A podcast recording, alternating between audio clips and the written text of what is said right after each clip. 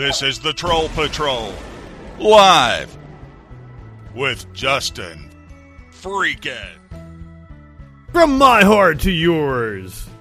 Very Merry Christmas week. We are just days away. I'm feeling festive. Good evening! Welcome to the Troll Patrol. Already bringing up Friday. Welcome to the Troll Patrol live. Stop it! Stop it! No, I don't want to go there. I just I wanted Sparkles to leave it alone, wanted the chat to leave it alone, and wanted everybody to leave it alone. It was funny when she was all like quackers, quackers, quackers. Oh goddamn. We were having such a good show too. Go back and watch us the clip where we're talking about like who we want to fuck in VR that's up on YouTube. We're having a blast. You fuckers come in here and you got to ruin everything. I got news for you. She wants me to turn the chat off for this Friday. She thinks you guys have lost your privileges. That you should not be allowed to comment.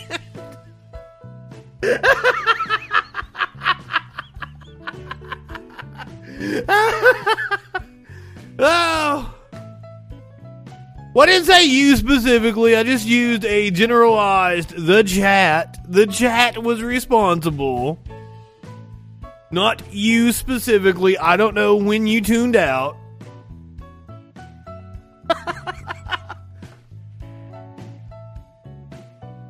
oh god, I'm still cracking up over it.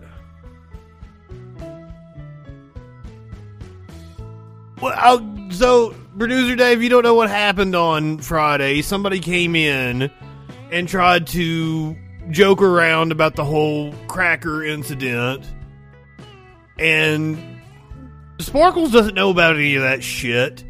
And she went off on a rant. She said something like I was afraid she'd say, like, look at me and call me the name, like she did. so I'm like, no, no, no, no, just drop it, just drop it, just drop it. And she didn't realize what was going on, and she thought the chat was trying to fuck with her. It was all a big misunderstanding. So then we had to have cocoa and eat. I'm sorry, I said we had truffles. We did not have truffles. We had F something Rochella, Fiera Rochella, fucking something with with nuts in it. He had to explain the difference between a truffle and whatever the fuck we were eating to me. I'm getting in the Christmas spirit here. Wishing for a white Christmas here on the Troll Patrol. I is he really that short? Did somebody Photoshop this? I didn't realize that Charlie Kirk was that tall. Is this, is this a real fucking photo? Or am I or am I getting fucked with here?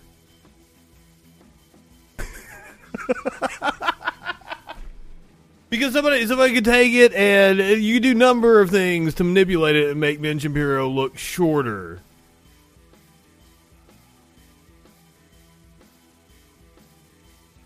But damn. I'm not high enough for this shit. What are we talking about tonight? Fuck. It's been a long time since I did this shit. I was having the, the shoulder issues last week, was having a hard time sitting in my chair. I'm in a different chair tonight. I'm getting ready to take my other chair apart and put it back together. I'm just I'm just switching it up. Well, I took Thursday, Sunday off, so I didn't have to sit in a chair for hours. Wow, Charlie is six foot three. Damn. I didn't realize he was that tall, so okay, this could indeed be an accurate picture. It's hard to get proportions right when you're looking at Charlie Kirk's face. And you're looking at Ben Shapiro's height. Okay, so people are like five five foot seven. That's not too awfully short. I've seen shorter people. Guess they put Candace at about fucking 5'10, 5'11.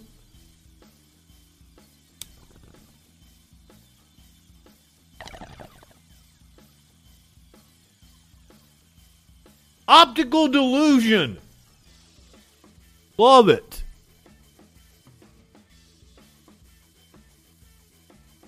I was going to talk about Jordan Peterson giving Ben Shapiro some relationship advice. Thought we're going to save that for uh, a little surprise I got for you guys later. Apparently, boomers are actually to blame for the labor shortage in the U.S. New data shows more Starbucks are organizing after the first domino fell. We're going to talk about the Kellogg strike. Workers are expected to vote on a tentative agreement tomorrow.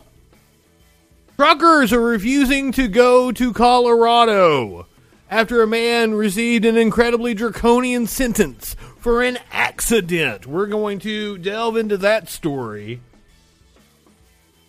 Plus, deliberations have begun in the Kimberly Potter trial. She is the cop that shot Daunte Wright. Thought she was reaching for her taser and grabbed her gun. The jury deliberation has begun. We're going to talk about the Hong Kong elections. Apparently, very pro Beijing politicians won election in Hong Kong's election. I said election like fucking five times there. Goddamn boomers. We're gonna check in on the Ghislaine Maxwell trial. Fucking warlord read my mind.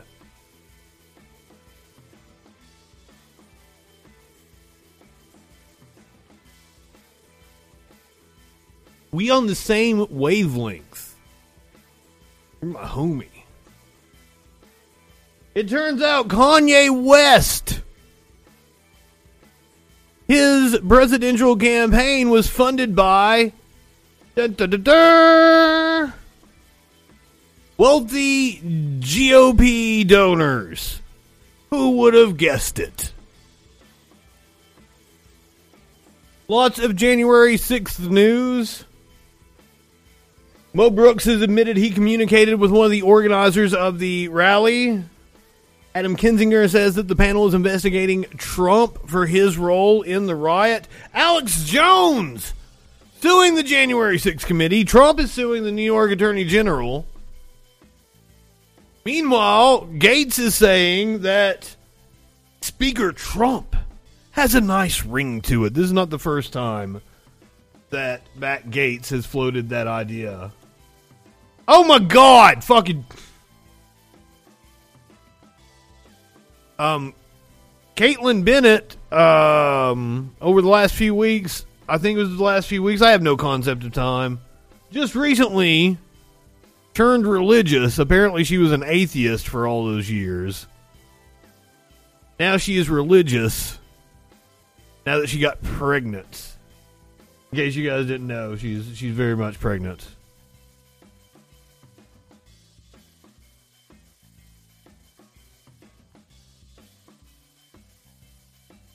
So apparently, children will turn you religious.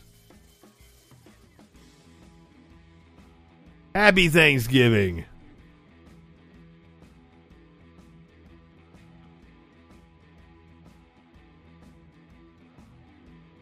This is her pinned post from January 26th. Hey guys, I'm back. Since I've been away for a few weeks, you've probably been wondering where I went. Well, I can definitely tell you I was not over at libertyhangout.tv giving my uncensored opinions that social media has been banning Trump supporters. Of course I wasn't. Instead, I decided I would take the advice of Alexandria Ocasio Cortez, and I spent the last few weeks away at Jack Dorsey's Camp for Conservatives. Re-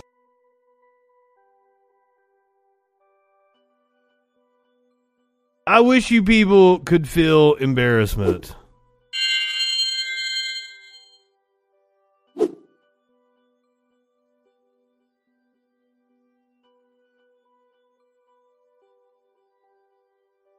I have seen this joke over and over and over and over again. It didn't even originate with the Babylon Bee, I don't think. CNN quietly resets days since an employee committed a sex crime counter back to zero. Weird coming from right wingers.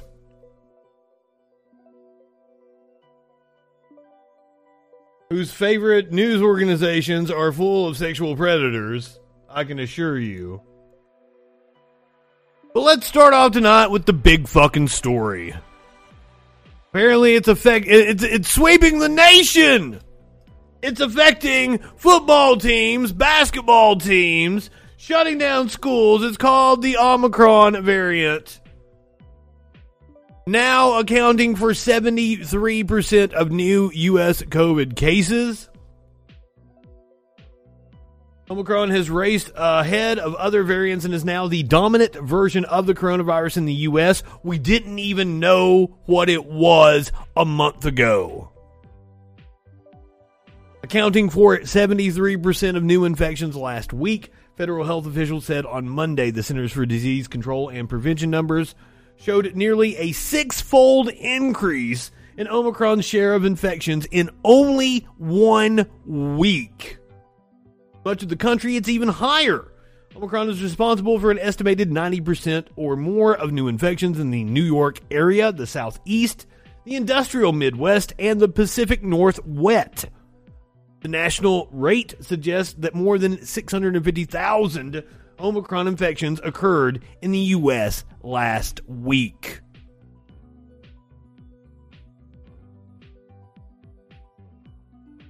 Since the end of June, the Delta variant had been the main version causing U.S. infections. As recently as the end of November, more than 99.5% of coronaviruses were Delta, according to the CDC data. CDC Director Dr. Rochelle Walensky said the new numbers reflect the kind of growth seen in other countries. These numbers are stark, but they're not surprising. Scientists in South Africa first sounded the alarm about Omicron less than a month ago on November 26th. Oh, I mean, they sounded the alarm less than a month ago, and on November 26th, the World Health Organization designated it a variant of concern.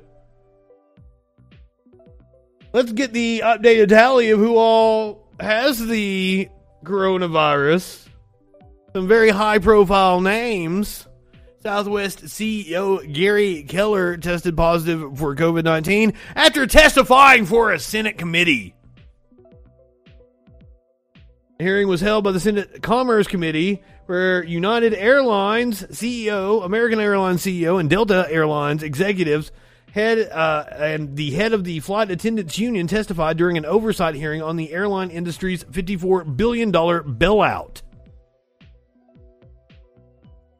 Gary Kelly did not wear a mask for some parts of the hearing and questioned the wearing of masks on flights. Two days after the Senate hearing and a day after testing positive for COVID, Gary Kelly states outright that he supports the mask mandate. Changed his tune, eh? Let's see if this article even has the updated list of politicians. Crow, Warren, and Booker all test positive for breakthrough COVID 19 cases. Two, US, uh, two U.S. senators and a third lawmaker say they have tested positive for COVID 19 after having been vaccinated. Rand Paul, man, you've been talking about natural immunity. My God, my God, Rand. Please, please tell me you haven't been vaccinated. I, I want to see you test out your natural immunity, Rand. Come on, Rand. I hope you haven't been vaccinated. I hope you haven't gotten a booster. We're getting ready to see a whole new wave of the anti vaxxers die off here. Because while early indications was that uh, were that the Omicron variant was milder, it seems that it is no less virulent than the Delta variant. U.S. Representative Jason Crow is the latest to announce he has tested positive. In a tweet on Sunday, the Colorado Democrat said he is fully vaccinated and got a booster shot and is experiencing only mild symptoms. Also on Sunday, Democratic Senators Elizabeth Warren of Massachusetts and Cory Booker of New Jersey said they have tested positive for COVID 19. That was followed by Governor Maryland Governor Larry Hogan testing positive this morning. Congress was on recess Monday for the holidays, but many lawmakers were in Washington last week meeting with colleagues and others on Capitol Hill. Crow said he tested positive after returning from an official congressional delegation visit to the Ukraine. Why are you traveling abroad during this? Oh my god.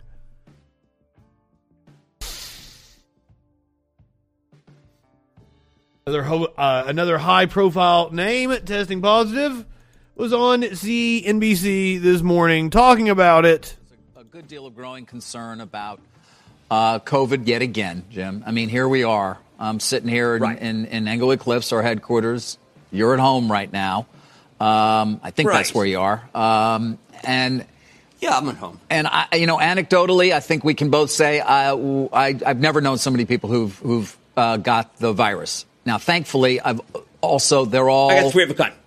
Yeah, three of a kind, uh, and we know what those are. Three of a kind. Thankfully, everybody I know Well, who's I- got I- it is Holding them up like they're popsicles or some shit. Let me show you my popsicles. Uh, but it's Right. everywhere. Yeah, I- it I feels like.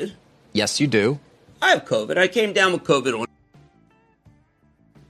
Jim Cramer cracks me up. I used to watch him just for fucking fun. He's he is not a smart man, but uh, he's fucking entertaining.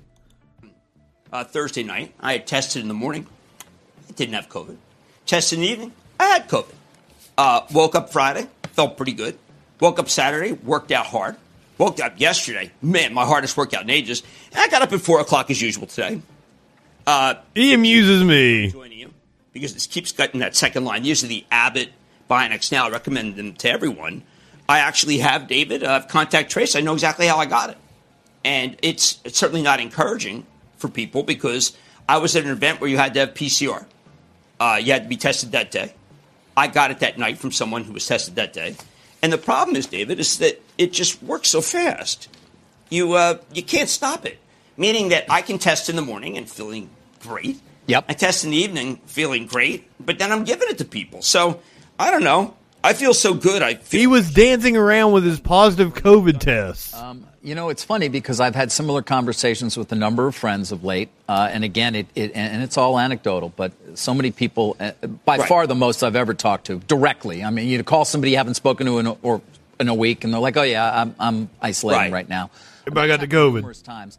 But thankfully, most of these people also seem to be uh, largely asymptomatic. But you know what, Jim? That doesn't necessarily matter because you are not participating right now in in, in doing much, and a lot of other people who want to do things are pulling Oh, you're making Jim Cramer sad. He's upset he can't do much. active during the holiday season or taking a trip. And so the question does become, and this is, by the way, for the fully vaccinated and hopefully those people Sure. who've gotten boosters, because we do know, and Moderna, we'll get to that in a moment, out with some, at least some me. studies from the lab that show effectiveness for, for getting that booster in terms of against Omicron. But um, we do know that that could result in in people not doing stuff. In in, in you know, it, it's not going to be a lockdown per se. Hopefully, from government in any way. Now, I'm, I'm I I hope that I can do a video here in a couple of weeks. I, I shouldn't say I hope. That's that's kind of morbid. But that I can do a video here in a couple of weeks of these people that are on TV that have been boosted and tested positive, and juxtapose that to the anti-vax radio hosts that are probably getting ready to die in droves. If if they stuck to their guns. But at the same time, you certainly could have people who shut down their own activity. Well, I would say this, David, and again, I keep emphasizing as you do anecdotal. Now we'll hear from Moderna. I was triple vaccinated Moderna. I actually had the strength. The last one was the strongest one. Uh, I came down with this, I guess, rather easily. Uh, I will say this. I want to apologize to my colleagues. I have come to work far more sick than I am now. Yeah, you shouldn't do that. Out of a, I would say a level of selfishness that I want to show. I can be here, and I've probably given people colds. I've given people flu. Uh, but I don't want to give people this. That's why I thought this was so cool. Get the two lines. You know, It's so cool. second line, especially in the morning when you I didn't know. have it. So- but I think there's yeah. going to be an assuming the risk. Do you have to piss on it? How do you take that test? you know, I did triple. Yeah, I've seen people just kind of not realize they were sick. Uh, my wife's a little more sick than I am. She had J and J and Moderna. I hope that Moderna doesn't say that they can uh, make it so that you don't get it because, like, here we go. But I don't think we've done a good job of it tempering expectations for anything throughout this pandemic. You want to go out, you want to go to the movies, and we'll be speaking to Adam Aron, and you uh, are triple vaccinated. Uh, other than the fact that you got to stay home, which is a huge bummer, uh, I've had. There's never a cold that I have had that was as weak as this. Right. Ever. Well, that's what you want, Jim. Uh, that's what we all want. Shepard Smith here. That's what we all want for Jim Cramer. Get well soon, Jim. I don't think he's a bad guy. But like there's just there's so much hypocrisy. I hope Rand Paul did not get a booster. But let me give you a example of hypocrisy from these anti-vaxxers. Guests of a holiday party thrown at Robert I'll do it. You shut up. Guests of a holiday party thrown at Robert F. Kennedy Jr.'s home were urged to be vaccinated in order to attend, according to a report by Politico. Kennedy, the nephew of former President John F. Kennedy, is a longtime and prominent anti vaccine advocate. Because of his history speaking against vaccination, guests were surprised when they received an invitation for a party at his California home that asked those attending to be vaccinated against the coronavirus and to take COVID 19 tests beforehand.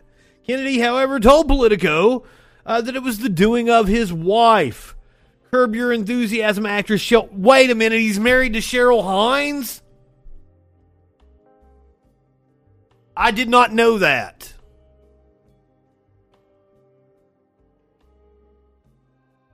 Well, as he said, the party was held for Hines's friends in the entertainment industry. Kennedy stated that he had not been aware of the contents of the invitation prior to the day of the party.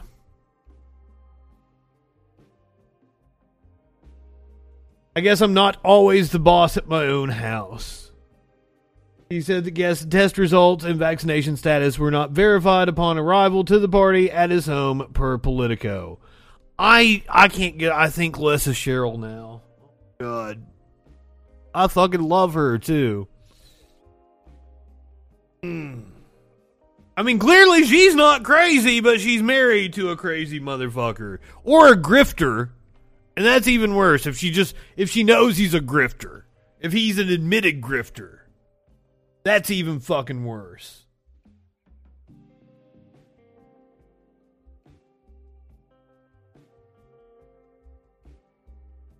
You're probably right. You're probably right. But now, I I I fucking hope that these motherfuckers talking about natural immunity and shit put their money where their mouth is and did not get boosters. Let's hope Rand Paul didn't get vaccinated in the first place. Jim Jordan, what you got to say about this? Uh, thank you, Mr. Chairman. Uh, Dr. Makary, Well, you're welcome. Thank you for calling me Mr. Chair, uh, Chairman. I was not expecting that, Jim Jordan. many um, Too formal. You can call me Mr. Freegan. budget at uh, CDC? Do you happen to know that? CDC, it's about $9 billion, sir. How, how about at NIAID? What's the budget there? $6 billion. Six billion, nine billion at CDC, six billion NIAID. What's what? What about NIH? What's the budget there? Uh, between 42 and 43 billion. 42 and 43. So I do the quick math. That's like 57, 58 billion dollars. That's annual, right? annual. Okay. And that, you know how many people work at uh, CDC? Um, CDC and NIH together, about 30,000 people. 30,000. What about if you add in NIAID? You know how many that is? Or they're part of, they're part of, they're part of uh, uh, NIH as well, right? So 30, what was that number? That's right. That's right. 50, uh, 31,000 people between CDC and The numbers guy. 1,000 people spending $58 billion. He's doing the math right there. He's got a scratch sheet of paper next to him. done a study on natural immunity. if I can be honest, uh, Representative Jordan, I don't think they want to know the answer. It would undermine the indiscriminate vaccine vaccination policy for every single human being, including extremely low risk people. So I don't know who he is talking to right now. Let's have got COVID. Uh, I mean, who is this witness?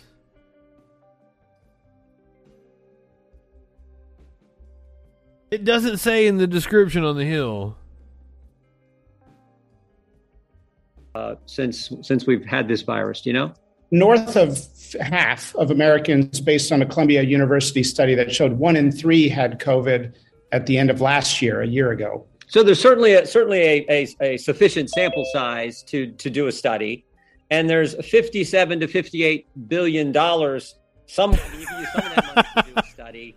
You can count up to uh, 22. Of course, you know you got 30 some thousand people who could conceivably do a study on a pretty fundamental uh, question. Now, I, I think We know that antibodies wane. We know that natural immunity isn't as strong as vaccine immunity. And we know that about 30% of people who contract COVID do not retain antibodies through natural immunity. grant money coming from CDC, NIH, nothing like that. No, sir. You'll never hear that from Jim Jordan. Some thousand employees helping you with your study. No, sir.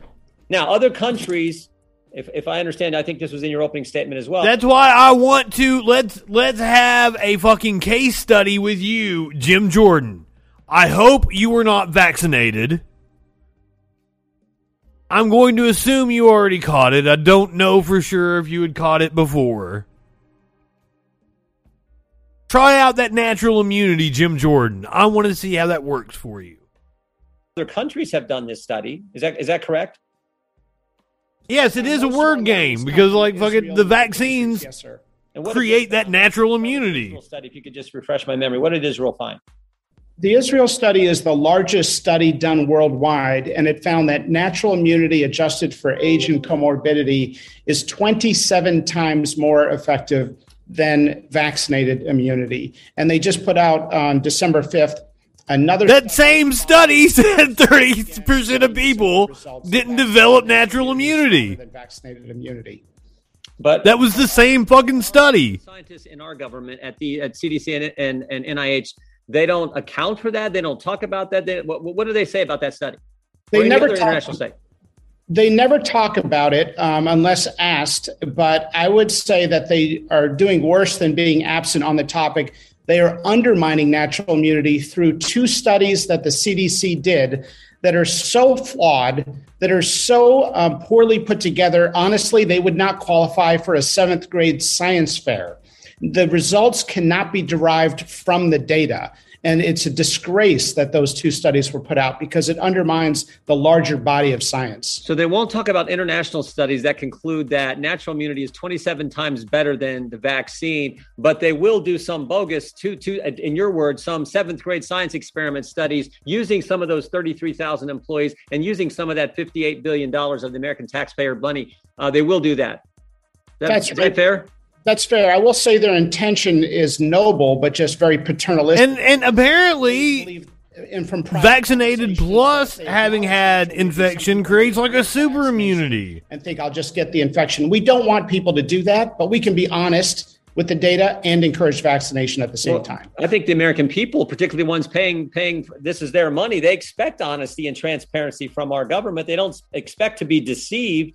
So I I mean, this is what gets me. We can spend money. Some of that 58 billion and some of the resources at NIH and CDC can be used to fund gain of function research and give a grant to EcoHealth, who then sends some of that money to uh, a lab in in Wuhan, China. That's just fine, but we can't find any resources to deal with a fundamental question about natural immunity, and so much so that you have Ugh. funding to do it yourself.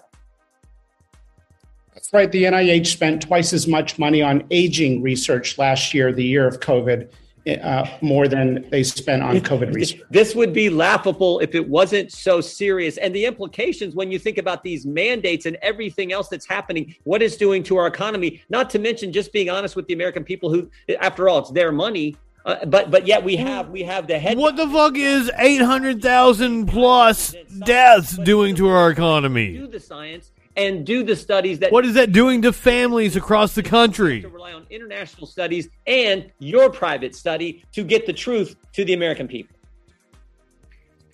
We've subjected 72 million children to intense restrictions for two years, yet we don't have the most basic research. We've never had an NIH fund, funded study on masks in kids, and we've never had any information revealed by the CDC on whether or not any ch- healthy child has died So, of doctor, COVID. it's either it's either they know the answer and don't want the American people. Uh, they, they they know the answer and don't want the American people to. But we we know the data. We have seen counties that were masked versus counties that were not they know the masked. answer, or, or they they're, they're not they're not sure the answer. I should say, or they know the answer and are trying to hide it from the American. This actually people. This this brings me to.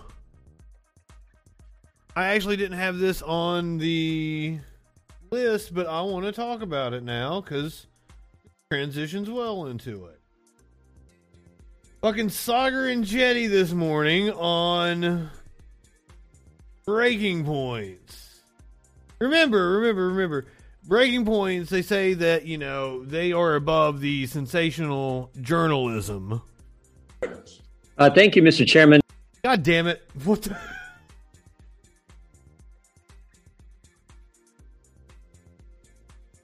And I already closed the browser. I thought I fucking copied it.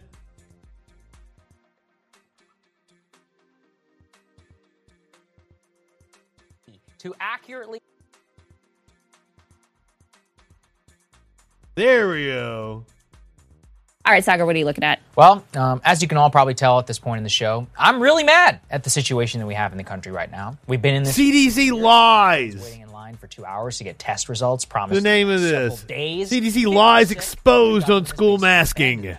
And for the people I feel for the most, though, it's children. They've lost years of their lives to COVID, the paranoia of our public health bureaucracy, and they are now learning with absolute certainty we have been hoodwinked for months. Masks. Sometimes my copy and paste subject. doesn't. The United States is one of the only it fucks up. countries in the world that is pushing it as official policy.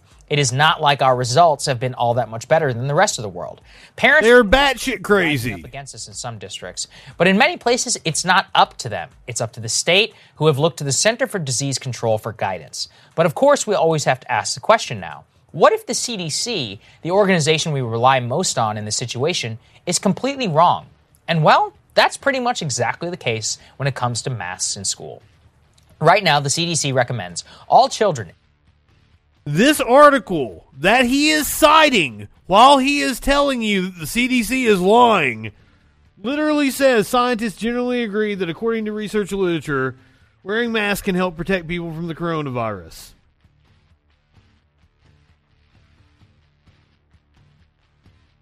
It says it might be very small, however, we have seen in Tennessee that they did comparisons between the counties that had mask mandates and the ones that didn't.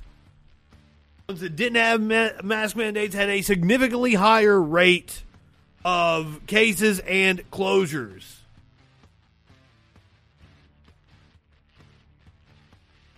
Stick around for Echoplex and we'll talk about the TPUSA uh, uh, conference, whatever the fuck it is that's going on.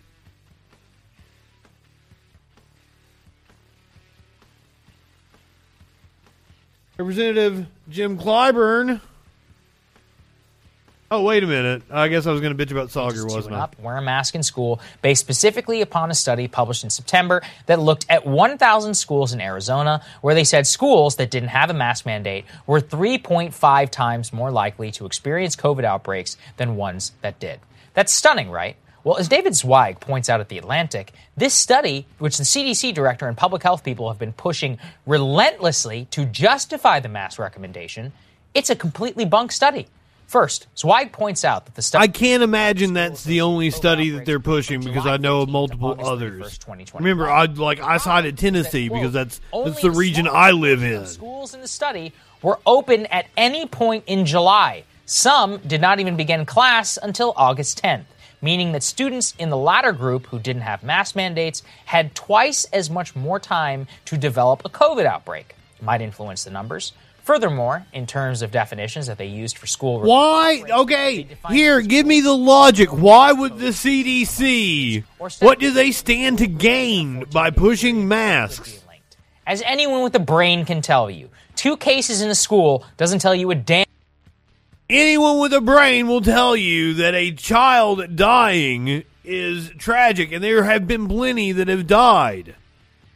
But they're always going to throw that caveat out there, like healthy. They're going to say there's something, there was something wrong with them. They had a pre-existing condition. They were immunocompromised. So, how callous can you be?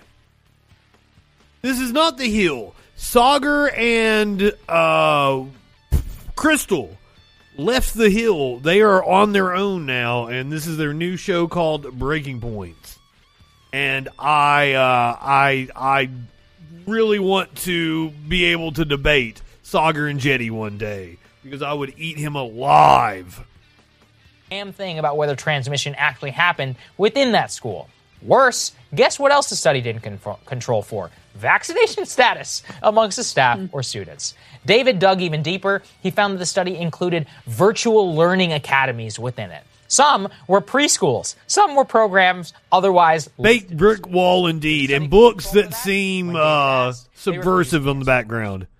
Especially on whether they had mistakes. I know. I know. Over Krystal's shoulder, she has manufacturing consent. To this day, they say that their methodology was quote entirely appropriate for what they were looking at. Perhaps I'm boring you, and I don't want you, I, but I want you to remember this. This study is the single most cited one by the director of the CDC for a Remember, he's putting up this graphic while saying that the CDC is lying. Still, we know that masks reduce the spread of COVID 19.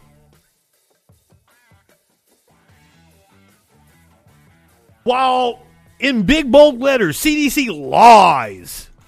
Our Policy, which is affecting tens of millions of children here in the United States.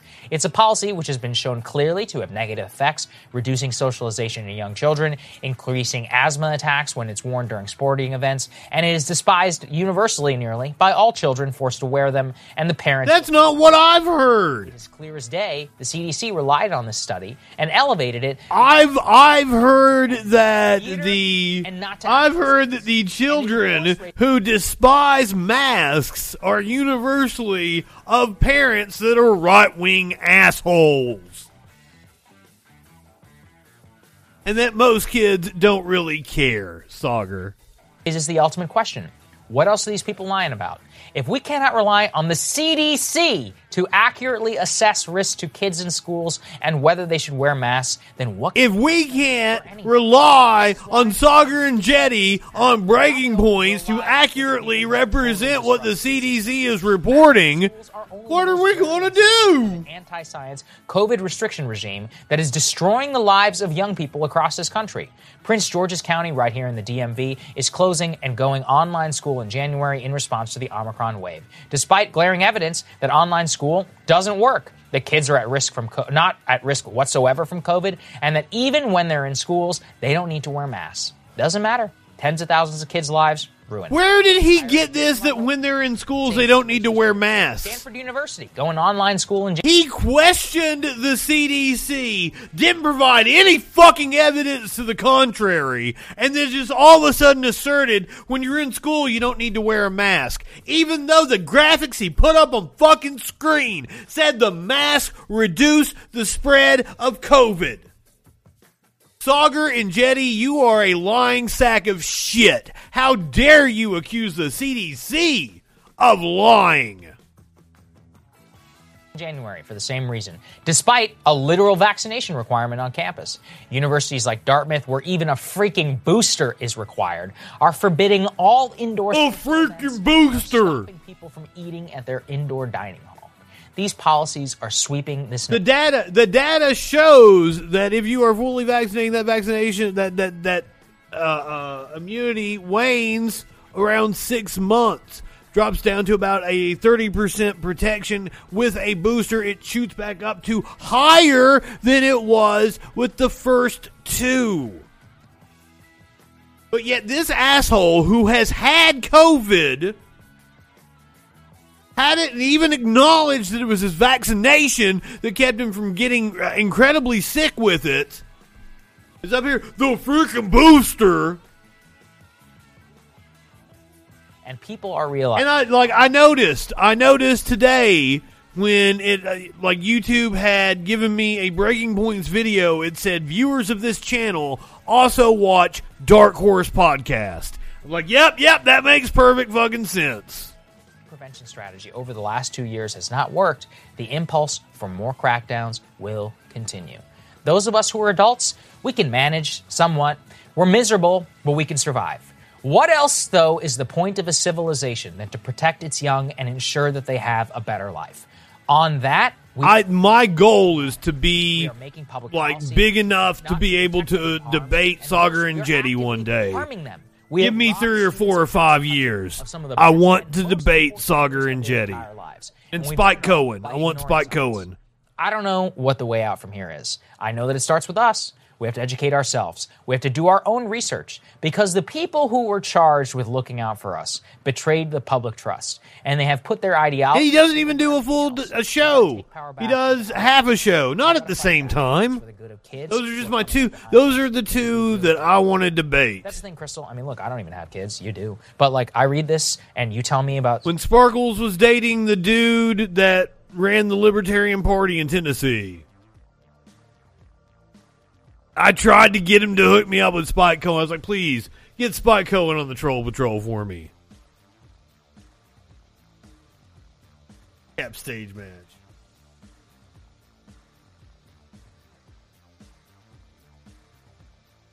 All right, back to actual policymakers and serious shit. This is Representative Jim Clyburn finally talking about something that that we have talked about on this show multiple times, and that is vaccine inequality throughout the world. global coronavirus vaccination campaign to combat the pandemic, with more than $1.6 billion committed, nearly 300 million vaccine doses donated, and more than 800 million additional doses pledged.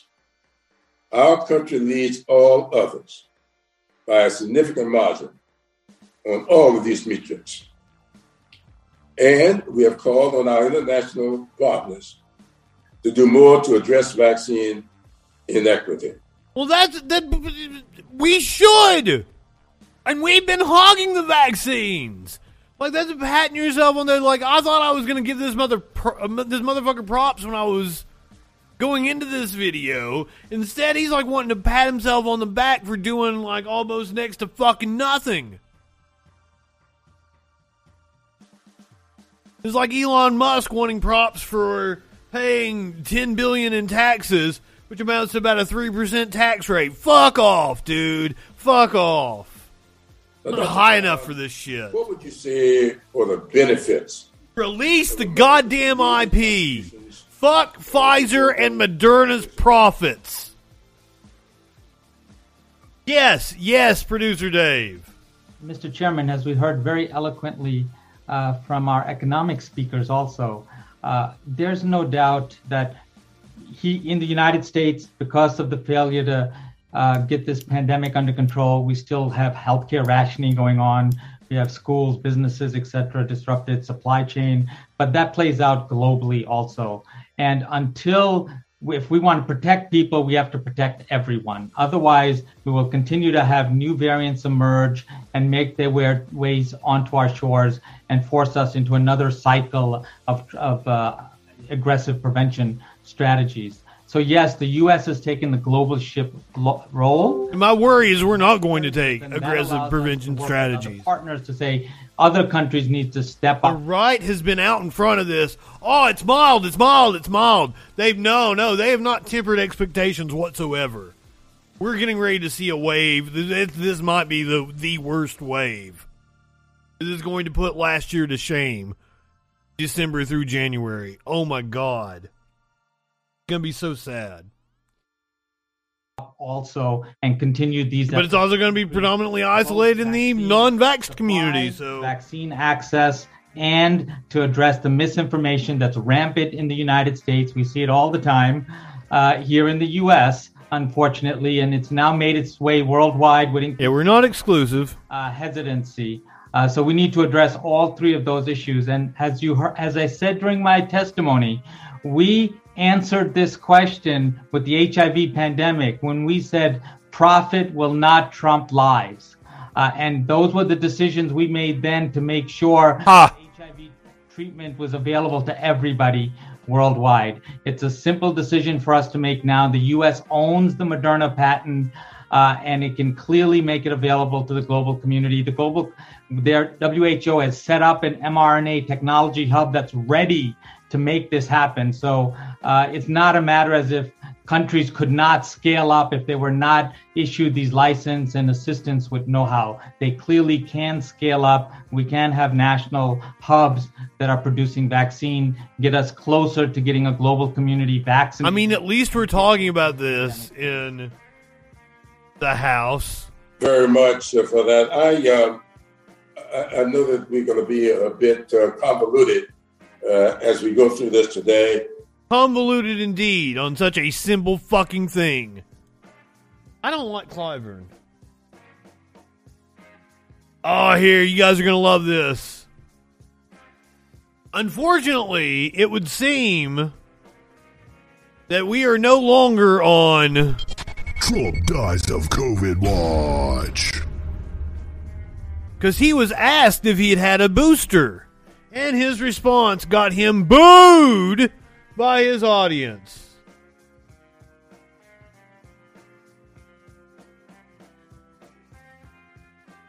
Fuck.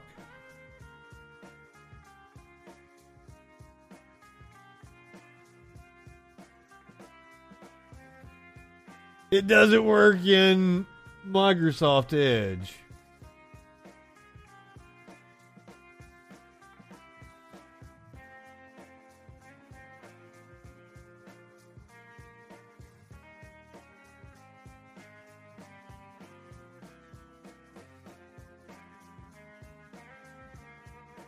Aw. Fucking shit.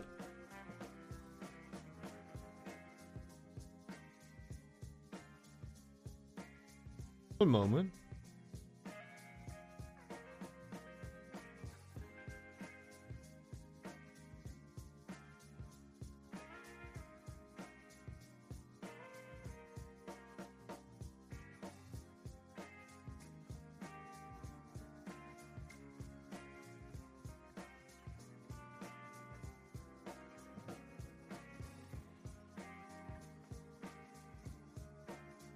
Here is the clip.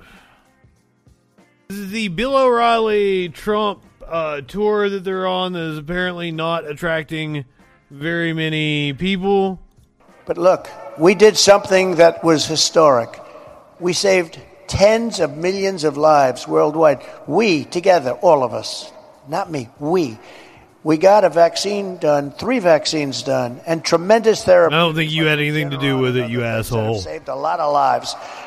We got a vaccine done in less than nine months. It was supposed to take from five to 12 years.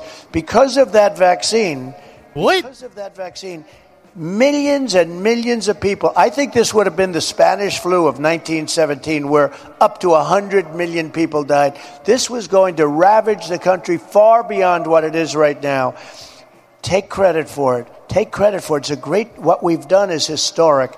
Don't let them take it away. Don't take it away from ourselves. You're playing. Did, didn't I report that we had more people die in the U.S. than in the if you don't want to take 1918 flu? Take it.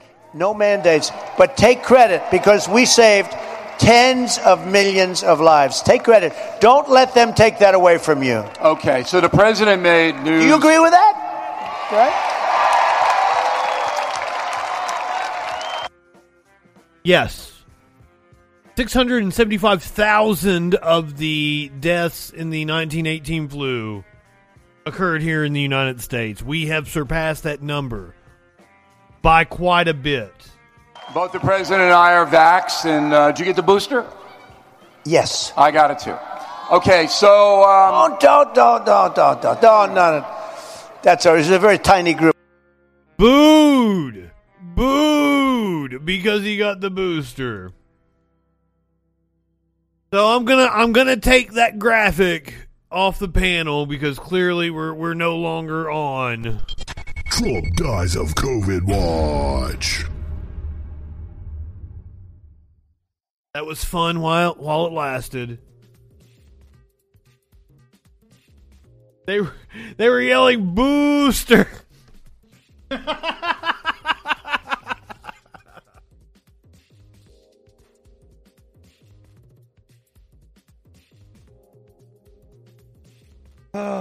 How is Matt Gaetz still in Congress?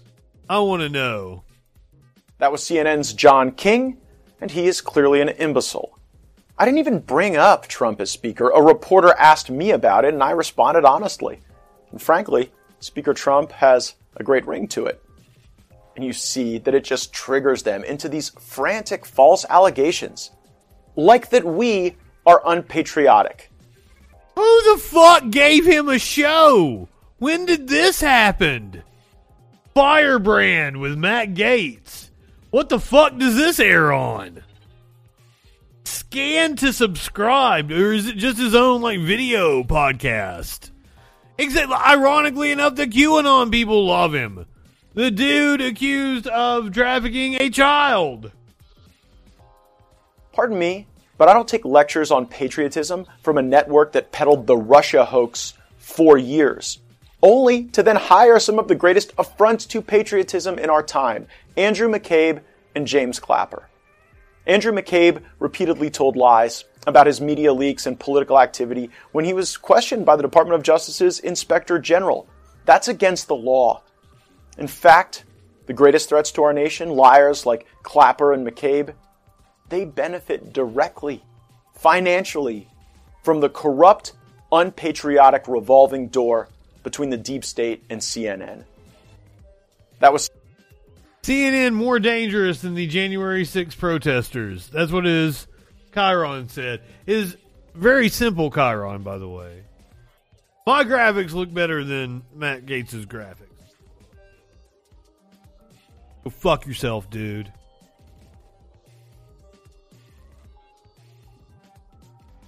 Speaker Trump, my ass. Trump is suing the New York Attorney General. Former President Donald Trump sued New York Attorney General Letitia James on Monday, seeking to end a years long civil investigation into his business practices that he alleges is purely political. In the lawsuit filed two weeks after James requested that Trump sit for a January 7th deposition, Trump contends the probe into matters including his company's valuation of assets has violated his constitutional rights in a thinly veiled effort to publicly malign Trump and his associates. The lawsuit describes James, a Democrat, as having personal disdain for Trump because, you know, that's grounds for a suit. Points to numerous statements she made targeting him in recent years, including her support of die in protests against him, boast that her office sued his administration 76 times, which is weird, you know, given the fact that Republicans are constantly bragging about like they ran on how many times they sued Obama, how many times they're suing Biden for like just trying to stop the mandates. And tweets during her 2018 campaign that she had her eyes on Trump Tower and that Trump was running out of time. Oh, you know she's on the right track. And apparently, like, if she is wanting Trump to sit for a deposition on January the 7th. That's like the last part of the investigation. They have talked to everybody else. They have their entire case 100% sound because when he is going to sit down in front of them, they are expecting him to lie like a motherfucker and they will they're going to ask him questions they already know the answer to. That's what that's what a lawyer does during a deposition. Expecting him to try to fucking bullshit them. Her mission is guided solely by political animus and a desire to harass, intimidate, and retaliate against a private citizen who she views as a political opponent This is according to the former president's lawyers. who wrote it in the lawsuit filed on behalf of Trump and his company, the Trump Organization. James had announced a run for New York governor in late October, but earlier this month she suspended that campaign and cited ongoing investigations in her decision to instead seek re-election as state attorney general. Fuck it, we're on the we're on the same page, Dustin. Same wavelength. Lawsuits abound. Alex Jones, who believes they're turning the frogs gay, sues the House January 6th committee. Ooh, we get a video with this one. A major legal victory for the Sandy Hook families who sued InfoWars founder and noted conspiracy theorist Alex. That's not what. That's not. Okay, we don't get a video with it. Conspiracy theorist and right wing provocateur Alex Jones, the video was unrelated to the article, says he will not comply with demands the House Select Committee investigating January 6th made for his testimony and records, according to a new lawsuit he filed on Monday. The lawsuit seeks to block the subpoenas and claims Jones should be protected under the First Amendment. He says that he will also decline to answer questions as, so as to not incriminate himself. Plans at a moment when the committee has pushed aggressively for witnesses to share what they know about the planning of January 6 rallies and then President Donald Trump's reaction to violence at the U.S. Capitol with some key figures helping the investigation while others, especially those who are well known among Trump's far right supporters, are refusing to comply. The committee in recent weeks, the, the low level peons like your Brandon Straka's, they're cooperating. People that are close to Trump that think they can get away with it, like Alex Jones. Alex Jones didn't cooperate with any of the Sandy Hook lawsuits. That's why the judgment came down against him. Because he just didn't fucking show up. Was that a big old bowl of chili? Committee in recent weeks has sought phone records from more than 100 people, including Jones, and sent subpoenas directly to at least 50 people. The committee has called Jones to testify on January 10th, according to the lawsuit. Boy, we're going to have some fun in January. The Troll Patrol might have to live stream a couple of these committee hearings. Deposition scheduled for last Saturday has been postponed. An aide told CNN last week the InfoWars host was engaging with the panel, but in his lawsuit, Jones implies that any talks he may have had with the committee went off the rails. Yeah, I bet I bet the talks went off the rails and not Jones himself. He fears the House will refer him to the Justice Department for criminal contempt, an approach they've taken with two witnesses so far. Meadows and former Trump advisor Steve Bannon, who failed to appear by the House's deadline and has been charged with a misdemeanor, which will not be adjudicated until July of next year. Jones says he offered to hand over documents and answer questions in writing rather than in rather than in an interview, which prompted the House committee to refuse to accept any records he had. The attempt to drag the House investigation into court follows other legal challenges from witnesses uh, congressional investigators have pursued, including Mark Meadows and Ali Alexander. That was that dude. Uh fuck, this is back earlier in the year. I was I was watching some shit on Echoplex.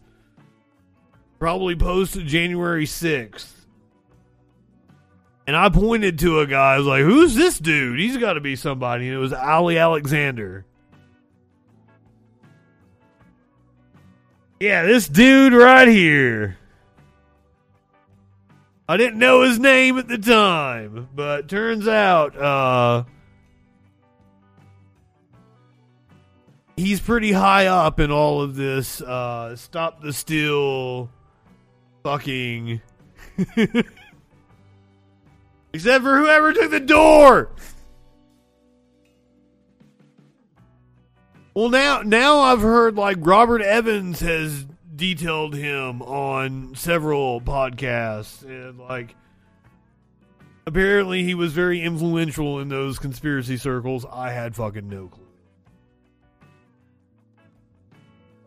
Jones has notified the select committee that he intends to fuck yeah door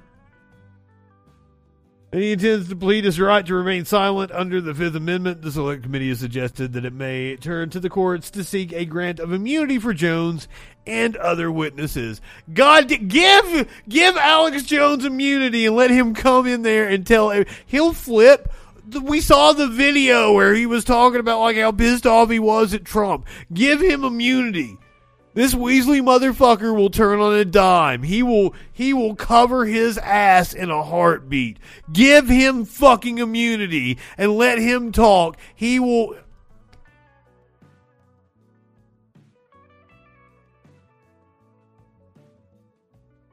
We'll say some bullshit too. We'll say shit that's not true.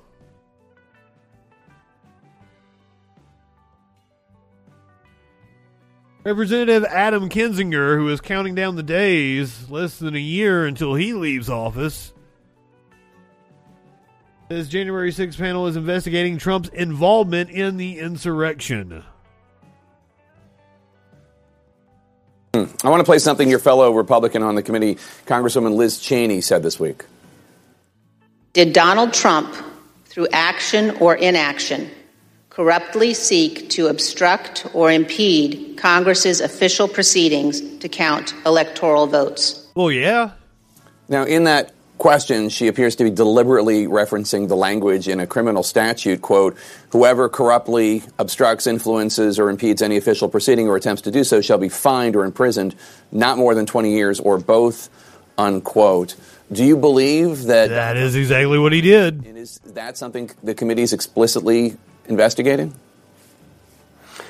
I, I don't want to go there yet to say, do I believe he has? I think that's obviously a, a pretty big thing to say. I, I believe he has. He's a traitor to the fucking country. By the end of our investigation, and by the time our report is out, have a pretty good idea. We'll be able to, uh, you know, have out on the public record anything Justice Department needs, maybe in, in in pursuit of that. Nobody, Jake, is above the law.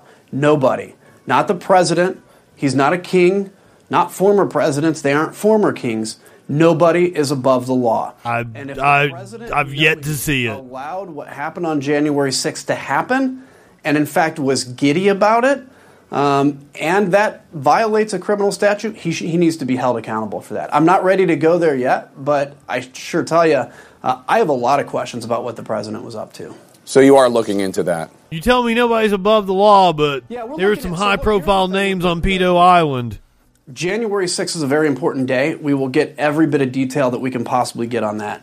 What I think, so that's important for the president's role, but what I think is almost more Did I hear that your queen is having health problems? What is the rot in the democracy that allowed the 6th to happen?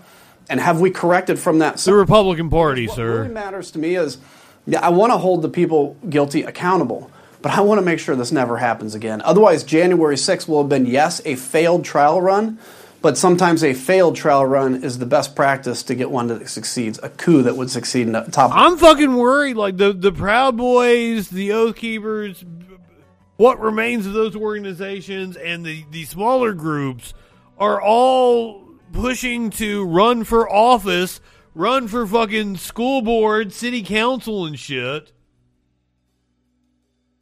Meanwhile, I'm having fights with my own fucking friends. Call me like a Democratic shill and shit. Go shill for Democrats elsewhere, Justin. I'm sure your neoliberal Bill Maher show will get picked up by CNN eventually. Well, my own friend said that to me.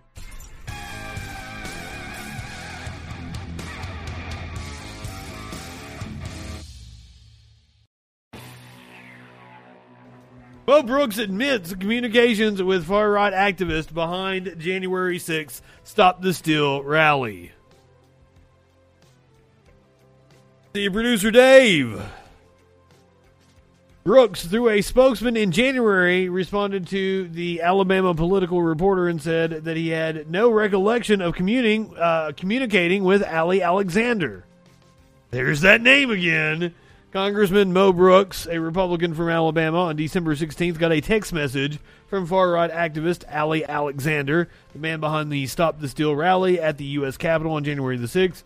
Brooks' spokesperson of 27 days later told APR that the congressman had no recollection of ever communicating in any way with whoever Ali Alexander is. That earlier denial came undone after Alexander supplied text messages, documents, and testimony to the January 6th committee about his communications with Republican lawmakers ahead of the deadly January 6th attack on the U.S. Capitol. Alexander discussed those communications in a lawsuit his attorney filed Friday in an attempt to prevent the committee from getting his full phone records.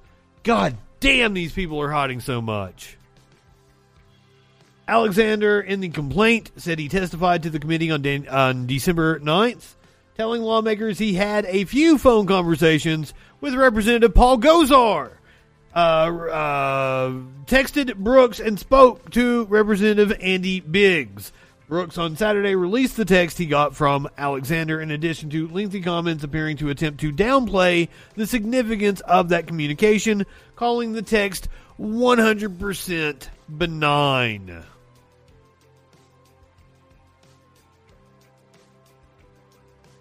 Could we see criminal charges coming at some of these representatives?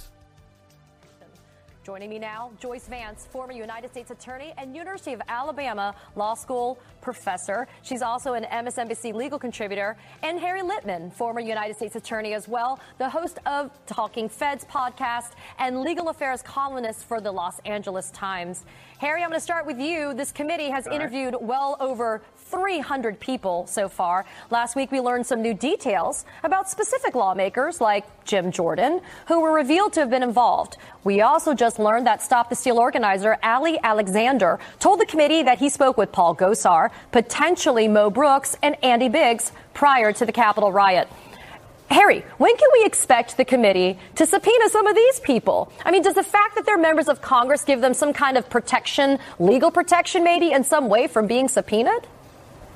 Well, it would often give them a kind of diplomatic uh, protection, and it feels like a third rail, Katie. But I think they're going to step on it, and soon. As you've mentioned, we now have evidence tying them to the Ali Alexanders of the world, but also they need to be expelled from Congress through him to Donald Trump. And I thought it was a dramatic game changer this week when Liz Cheney came out and gave us chapter and verse about them. And they've as much as telegraphed, in fact, even more so today on the shows, they're going after them. And, you know, that's going to be quite a brouhaha. Talk about a hornet's nest in Congress. But I think that a brouhaha. And pretty darn soon.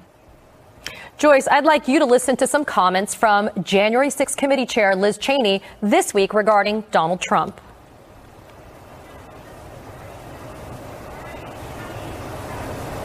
Locking them up. Uh, they are witnesses in this. Mr. Meadows' testimony will bear on another key question. I have no clue what just happened on their broadcast. Did Donald Trump, through action or inaction, corruptly seek to obstruct or impede Congress's official proceedings to count electoral votes. We know that for 187 minutes, President Trump refused to act. And he refused to act when his action was required, it was essential, and it was compelled by his duty, compelled by his oath of office.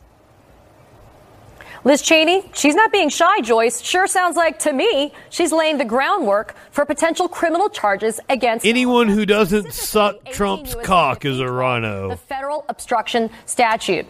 Do you think we're going to see a prosecution under that? And do you think he's going to see a subpoena? Cheney doesn't have the ability to make decisions about prosecuting. But, but in this day and age, she has something that's perhaps a bit more important. She has a public bully pulpit. She has the ability to gather information. And ultimately, the bipartisan committee that she's a part of will have the ability to make a referral to the Justice Department if they believe they've developed evidence of a crime. And it sure looks like Liz Cheney, even at this early point, believes that they're headed towards, at a minimum, uh, evidence of obstruction of a government. Oh wow, Dustin, that is not where I thought that was going. You're in a long, complicated jury trial. You're a little bit concerned that the jury's attention may have wandered. I'm reading and I'm like, yeah, Come back yeah, up. You yeah, drop a yeah. book. Or you Whoa, whoa! This week, Liz Cheney smacked the table loudly to wake everyone up and to say, don't worry, we haven't broken faith with you. We're investigating, and yes, there will be implications from this investigation for the former president. I, I think, like Harry, it was a very strongly telegraphed message, and it was really one of the few signs of hope we've had as so many people have given up on seeing accountability for the former administration. You had me in the first half, not gonna lie. accountability. Do you think it's even worth the committee's time and effort to even try to subpoena former President Donald Trump? I mean, we've seen how he specializes in running out the clock. Sure. Uh, you, you know, Fucking A subpoena him. Go for it. there's still value there. But look, I would have thought, and I think everyone would have, Make him hire lawyers again. Make him pay to fucking litigate something else. And I don't give a shit. Garland had no appetite for it. But when the Cong- when a select committee of the Congress of the United States makes a referral, Merrick Garland's got to take that seriously and give it a hard look. So the dynamics change a lot. I just I don't understand why like we couldn't have a court date like into January. him. Look, Joyce read the language. You read the language. Do we have? Do they have evidence that Trump impeded the January 6th proceeding? You know, it, it, it seems almost a, a gimme when you put it that way. So. I think they may, whether or not they subpoena him is a Oh, you missed the people saying dumb shit about COVID part of the show. way We already did week. that. Now I think there's a Sorry, pretty Dip. decent shot. Joyce, I want you to listen to what committee member Adam Kinzinger said earlier today about the text messages. We're we're in the dump on Trump section. We're getting ready to go to the mock Manchin section. saying things like, "Hey, Mark Meadows, why don't you make sure all the votes are counted, and then whoever has the most wins?" It's going around the nuances of the law, or it's saying, "Here's Mrs. Robinson. technicality to win." And I think that's why we have to look at the Electoral Count Act and, and say, look, if there's people that know the technicality of this and how to win against the will of the people, something is wrong that we have to change on that. So, Joyce, quickly, I mean, Kinzinger's talking about these technicalities. Is That's a good question. I don't know what the current count is. are they literally just legal loopholes that need to be buttoned up? Well, we're just seeing the tip of the iceberg with these texts, and there's more investigation. We're currently sitting at 858,000 cases. that so many of these folks will end up testifying to the committee or at least having the opportunity to do so. But what this points to is the importance of passing the two voting, the, the two election protection bills that are pending in the Senate, one that would restore the Voting Rights Act, the other that would provide additional security around elections and make it far more difficult for states 803,000 to pass total these voter suppression bills. You know, it's I'm sorry, I should round up and say 804,000. That's an absolute conservative count. complain about voter I wouldn't I wouldn't doubt that it's not fucking 1.5 uh, million. Democrats are winning elections because of voter fraud, but ultimately that's not true, and voter fraud has no impact on our elections. The real problem is voter suppression, and that's what these texts point to. We seemingly had around a million excess Joyce deaths Vance last and Harry year. Litman for your time and for your insight. Joyce. Up next, the political landmines many of us At, no, no, it's going to be impossible to know. holidays. And at the top of the hour, I will ask Congressman Brendan Boyle what he thinks. We'll probably be able to get uh, a a very good estimate at some point. in time.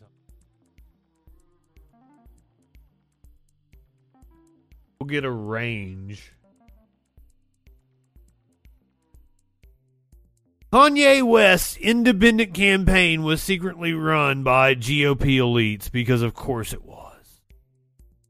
The campaign took steps, experts say, to mask its connection to GOP operatives that could not violate federal election laws.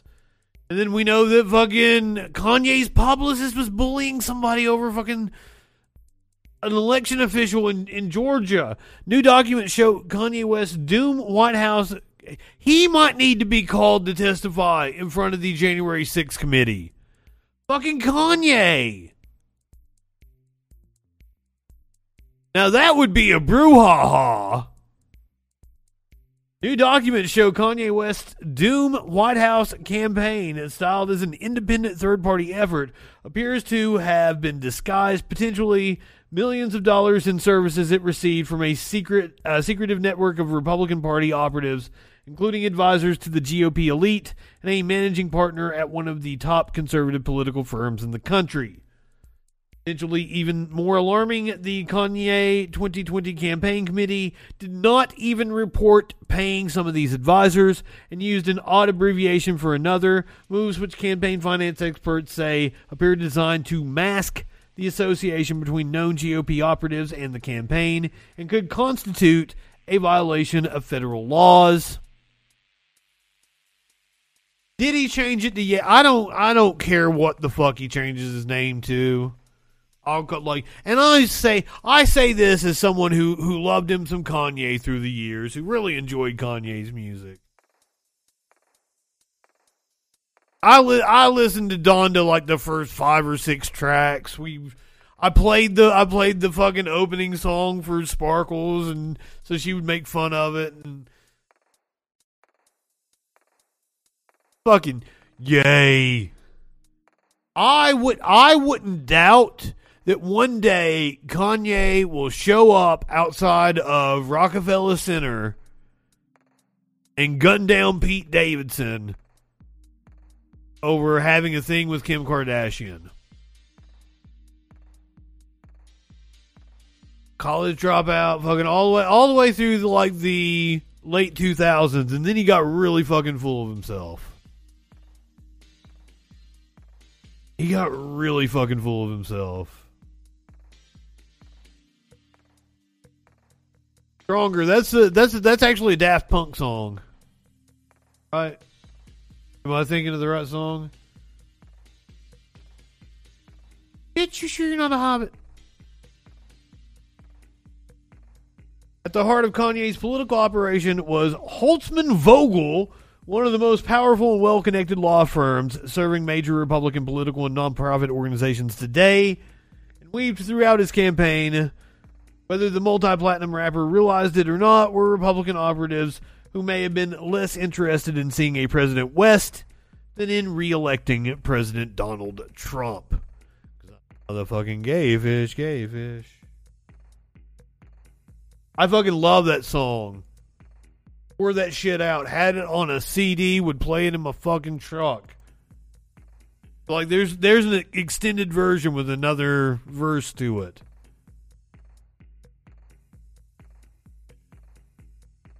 Fucking Kanye. Promise you, he's gonna. They're gonna find him outside of Rockefeller Center. He's going to gun down Pete Davidson. I'm not happy about it. I like Pete Davidson an awful lot. I will miss Pete Davidson. Uh, I mean, we could do worse as a as a president. I would think. We could do a fucking lot better, but I think we could do like Kanye would be a better president than Trump. But like low fucking bar there. I think The Rock would be a better president than Kanye. Also low bar, but like President President Rock may be something that you get. That's not out of the realm of, of possibility. What not? What not? You don't. Are you telling me that you think Kanye would be a better president than The Rock? Rock, yay, 2024? No, The Rock would. The Rock is smart. Like the the Rock is incredibly smart. Oprah would be awful. Doctor Oz, Doctor Phil. God, Dr. Oz will be a terrible, terrible senator. I I assume that's going it's going to be Oz versus Fetterman in the Senate race in Pennsylvania. That's going to be one to watch next year. It's going it's going to be fun to be an election year with you guys. Been kind of odd doing a political show in an off year. And I was just starting in the last election year, so I didn't have that many people that stopped by and, and said, hey. Oh, fucking. Oh. Well, he's like, okay, okay. So here's the here's the thing: is like Doctor Oz is actually a good surgeon. So, uh, we would be better off with Oz in a position like Surgeon General than we would Oz as a senator.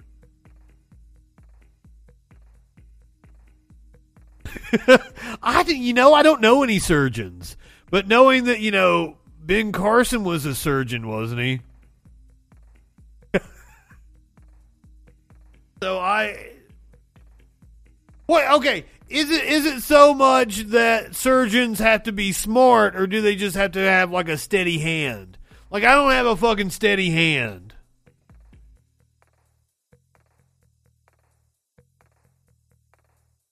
Hey, let's not shit on car mechanics. Car mechanics are good working people. We support working people around here.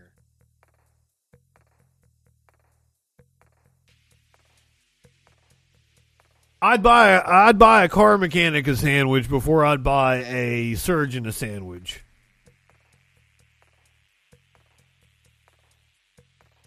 Just saying.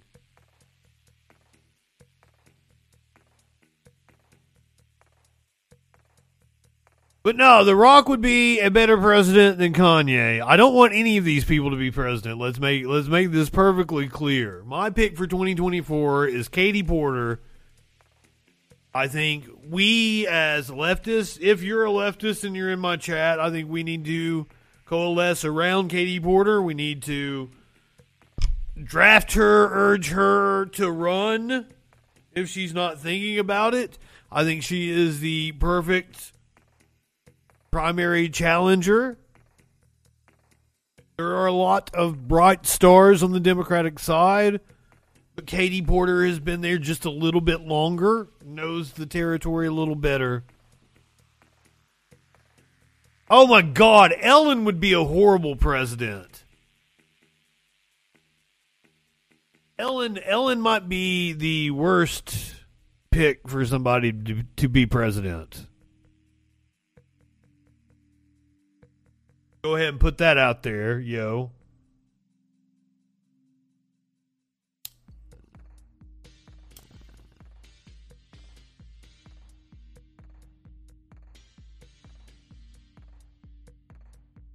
Of celebrities to be president.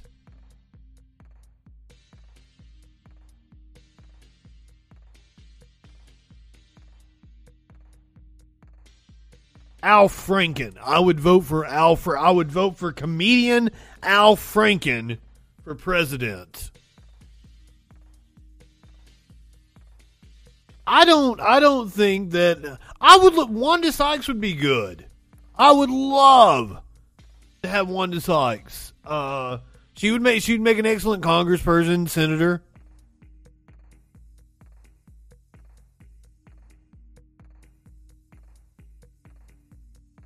I I want an Al Franken. Uh, who was the? Was it Katie Hill? Was the congresswoman that was ousted that shouldn't have been ousted? Let's get let's get the cancel culture couple, Al Franken and Katie Hill. And then you can appeal to the Joe Rogan types, like, hey, they tried to cancel these motherfuckers. Vote for him for president. That's all it takes, right? To make the, the stills go, "Uh, uh, uh, free speech.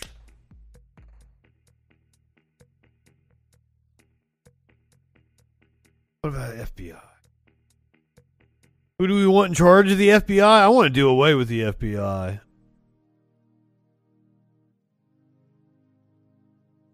I want to do away with the FBI. I want to do away with the CIA. Need something in its place, but those agencies, they just got to go. You just got to like nuke them, period. Not like actually nuke them. Don't anybody, don't anybody like call in some sort of fucking threat. Fuck yeah, Nina Turner. Oh God, I wish she was wish she was in Congress. You uh, what? I don't know what you're talking about, Warlord. Rock him like a hurricane.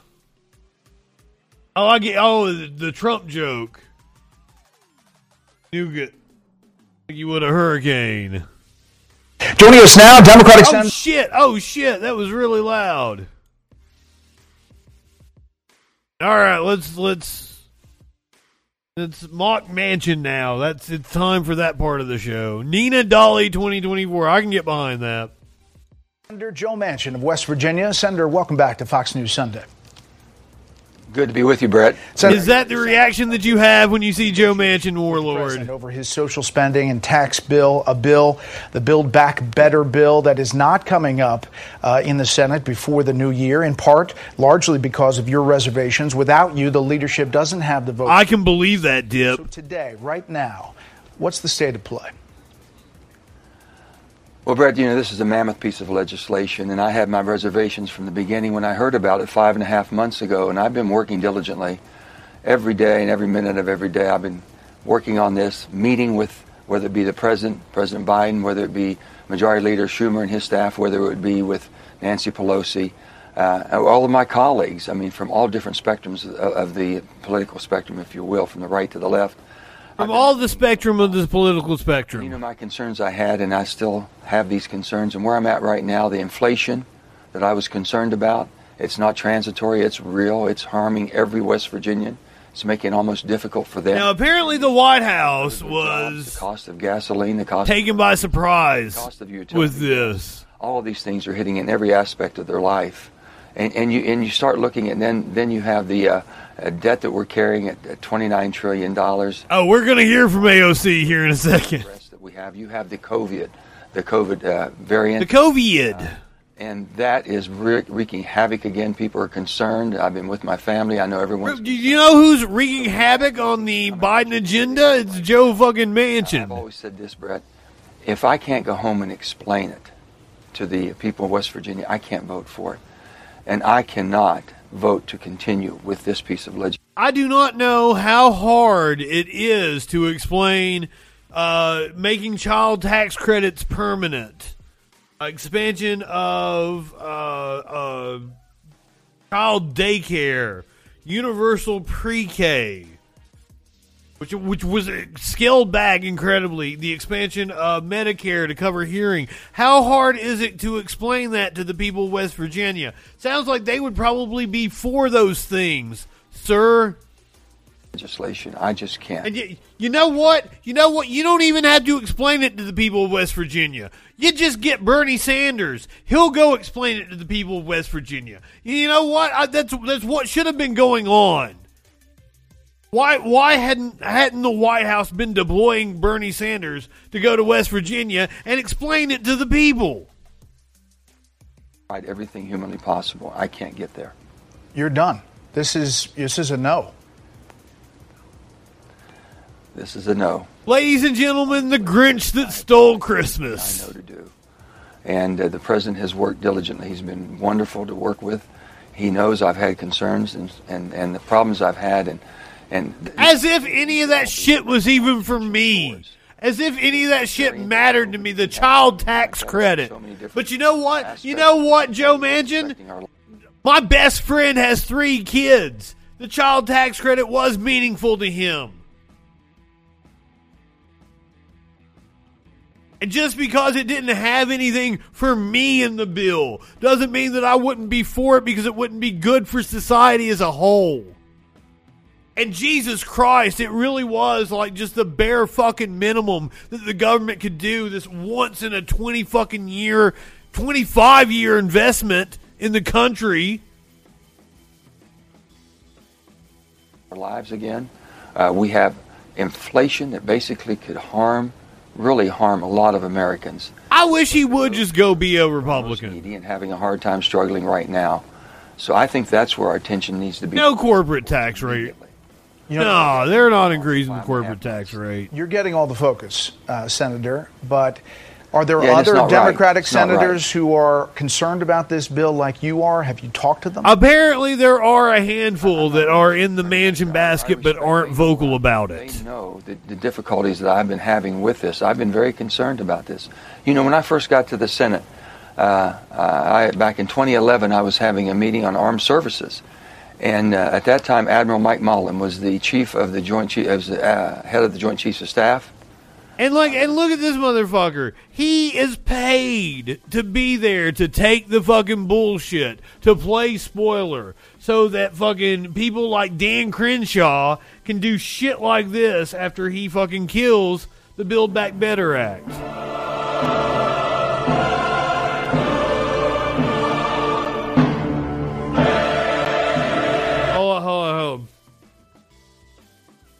For those of you who are unaware, I would give anything. I would give everything I own to piss in Dan Crenshaw's open eye hole. Give me that eye pussy. And it's videos like this that make me want to piss in his open eye hole. Oh my god, oh my god. I should piss in the other eye so that it blinds him. Fuck dip, that's brilliant. I I hadn't thought about that. I hadn't thought about that. You you laid that one on me.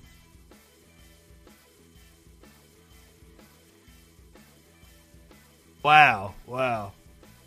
Maybe I should. Maybe I should piss in the other one so that it blinds him in the other eye. Probably not. I don't. I don't know. I don't know how. It, like I've got both my eyes. I don't. I don't know how that works.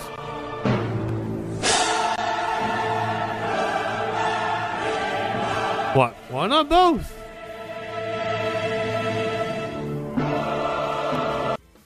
It's the same video over and over again. And this motherfucker, we we saw him bashing Boebert Greene, talking about being performative. And this motherfucker over here fucking chopping wood for social media clicks. What a piece of shit. Now do you, now do you guys understand why I want to piss in his open eye hole? Well, I hadn't I hadn't thought about it being a way to accomplish something to inflict damage upon him. I just wanted to do it as you know, like a dominant thing. You know, like I want I wanted to own him. I wanted to piss in his open. That's the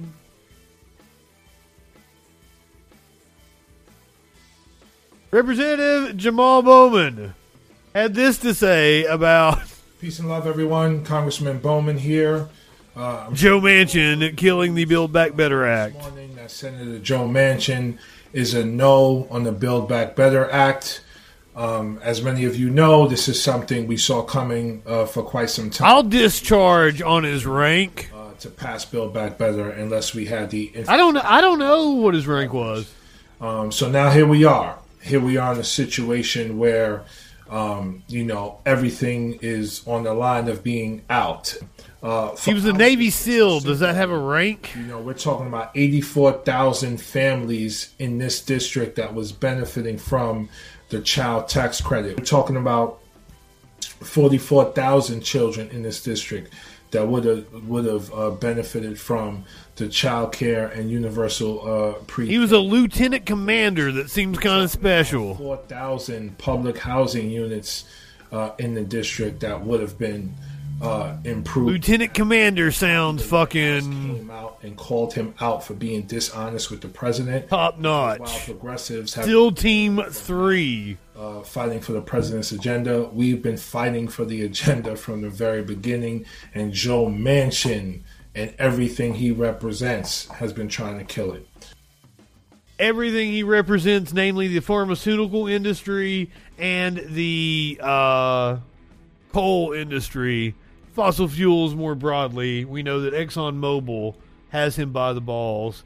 Apparently, AOC was incredibly pissed off about this. So, hey, let's hear from analyzing this. Representative Alexandria Ocasio Cortez on with Morning Joe this morning, I believe. Ocasio Cortez of New York. Thank you so much for being with us. Congresswoman, thanks for being with us. Uh, last time we talked, uh, we discussed how uh, how patient progressives had been throughout this entire process.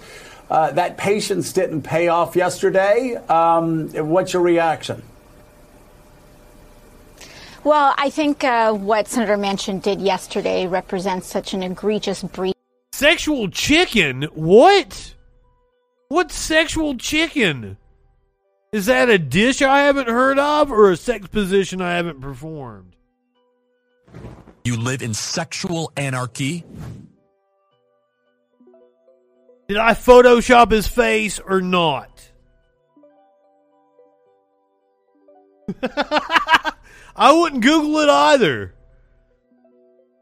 breach of the trust of the president. And it's also, you know, this is exactly why uh, it's an outcome that we had warned about um, well over a month ago about needing to plan a contingency plan for it. It's why we insisted on having the bipartisan infrastructure plan coupled and passed together uh, with the Build Back Better Act. But I think Going in what? The sexual chicken? I am so confused. it's not really about. This is why Sparkles wants the chat banned. furious with Joe Manchin.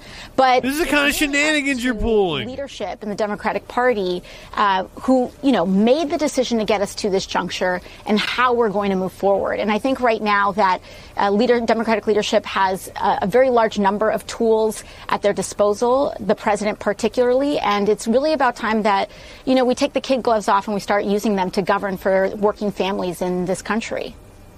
Well, well, Congresswoman, you said yesterday that, that you were not uh, upset with Joe Manchin as much as you were with Democratic leaders. Uh, and let's, uh, as my grandmother from Dalton, Georgia, uh, used to say, let's just take the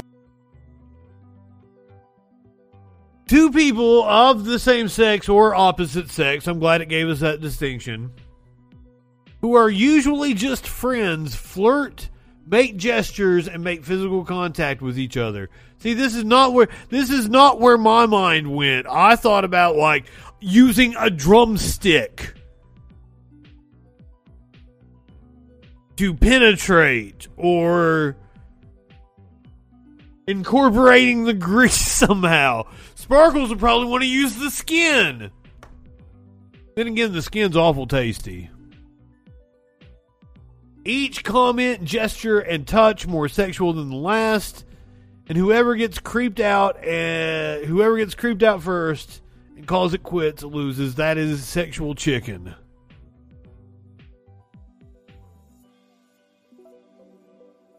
Not not a dish where you fuck the chicken and come inside of it before you bake it. The different kind of stuffing.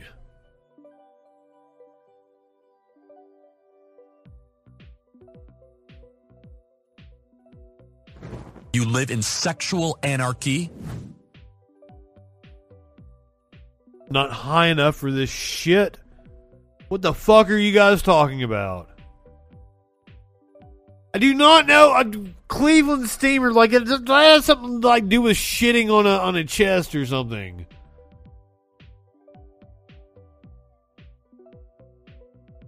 I feel like Alaskan pipelines where you freeze something and no, no, stop this, stop this. None of this is okay.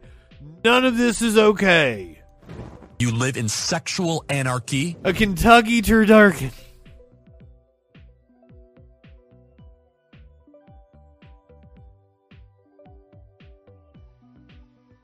Fucks are too much. You guys are too much. Stop it. Stop it. You're out of line. This is this is this is why Sparkles wants the chat banned. They're on thin ice.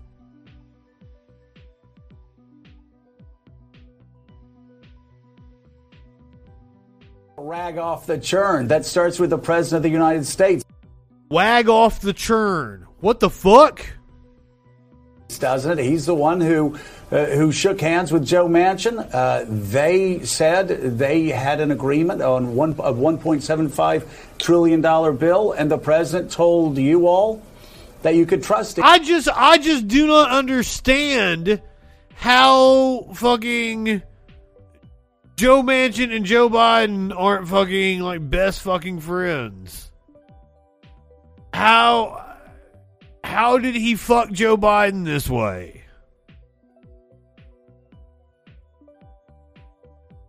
Oh god, you clipped me talking about fucking a chicken? Don't fuck a chicken. Not literally.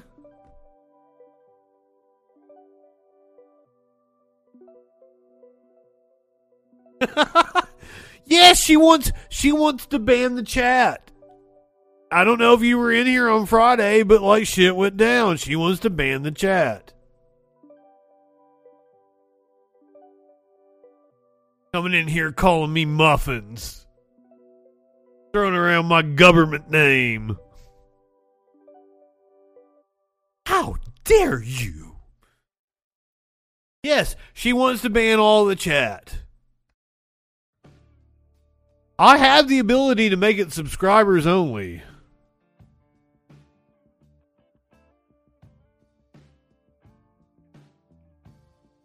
War, Warlord, fuck it, why everybody's like fucking on the same wavelength with me tonight?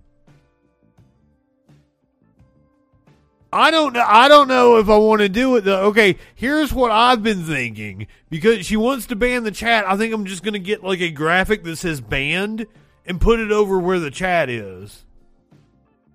You guys can still talk and everything. Like it'll just say banned on the screen.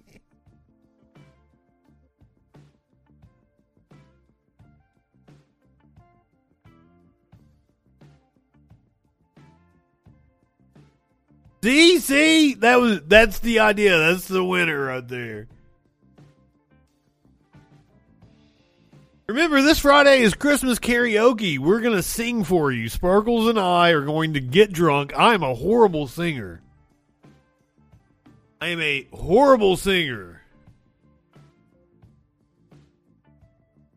Oh, hold on, hold on. What? As a conservative, anything that starts with as a conservative, holy shit. Let's strap in for this. As a conservative, I'm mad at Biden for not passing more corporate tax cuts. Like when the well, oh, we might we might have a prankster here. I like it when the wealthy don't have to pay taxes because I am more than glad to make up the difference. My fellow conservatives and myself are so happy to pay taxes in their place. Ain't that the fucking truth? Here, here, my friend. I'll give that an A fucking min.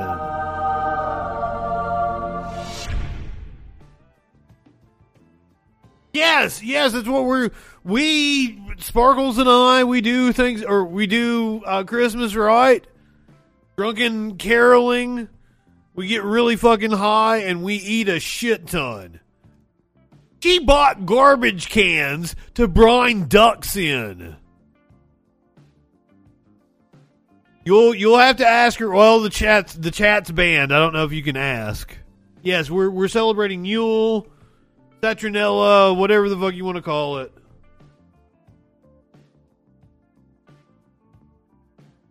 Doing we're doing the celebration of the solstice this Friday on the Friday Night Freak Show. I don't mind like I don't mind Christmas. Like I don't fucking like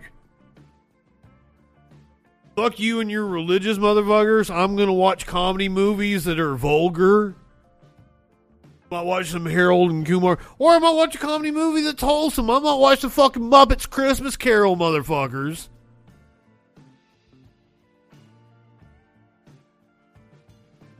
Oh, okay. Maybe I was wrong about that. I thought it was some kind of festival or something. I don't know shit about pagans. What's a princess switch? I have not watched a Christmas movie yet.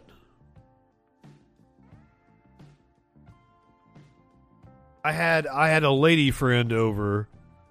First time I'd met her.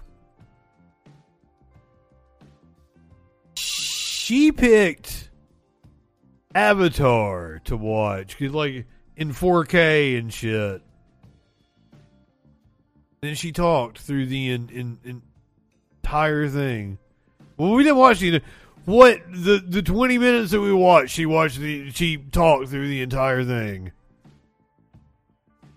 And then and then it ended when she was like, "How'd you not know that that's what was going on?" I was like, "'Cause "You've been talking to me the whole time."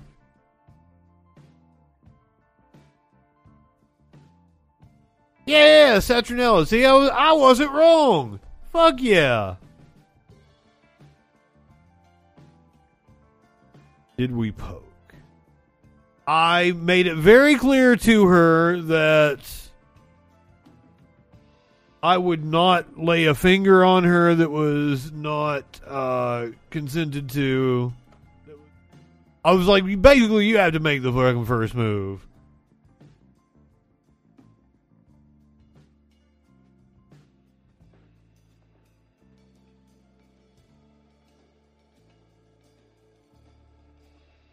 So yeah, yeah.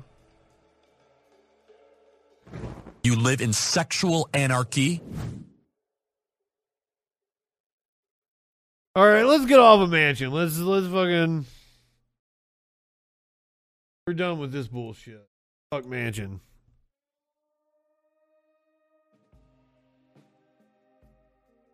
Oh, I'm too outgoing. Come out of your shell, Tones. What do you know thanks into? What what did I do something wrong? Yeah, I'm not very happy about like pro Beijing candidates. Like I don't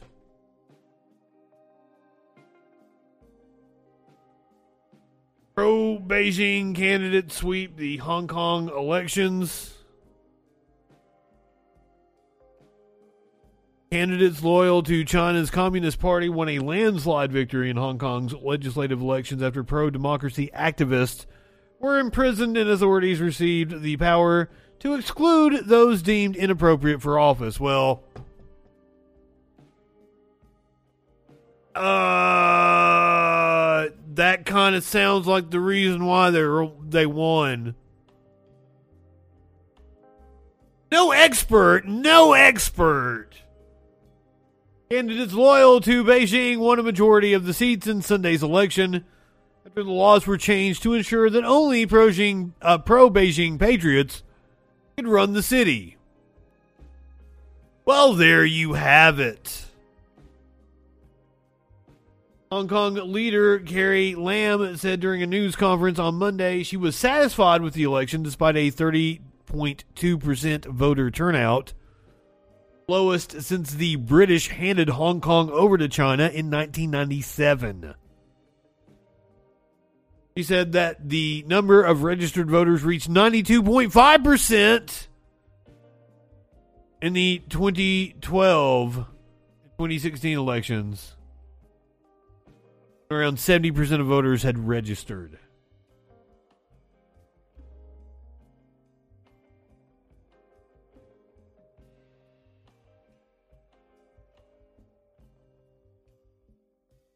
Well, that's reassuring. Holy shit. Let's check in with uh Ghislaine Maxwell. Jury deliberations began yesterday. Or no, they began today. I'm sorry.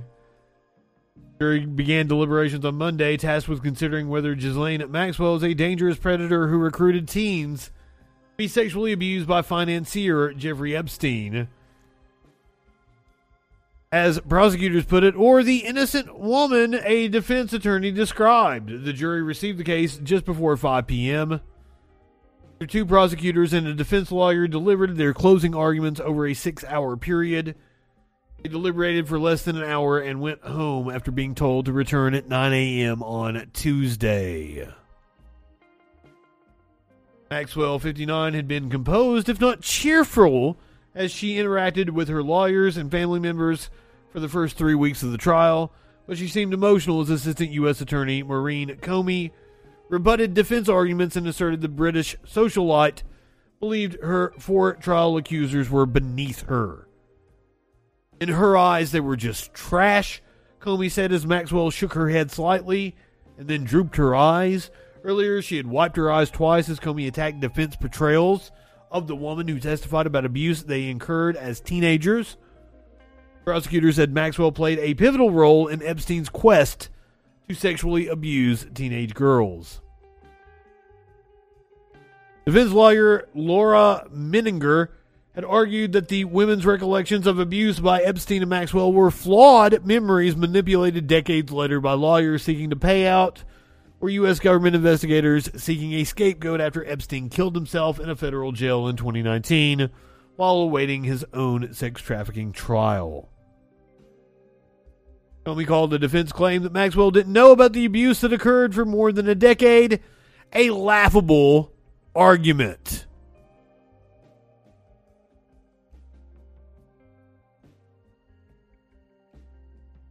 Wait, who's pay who's paying Sparkles 20k?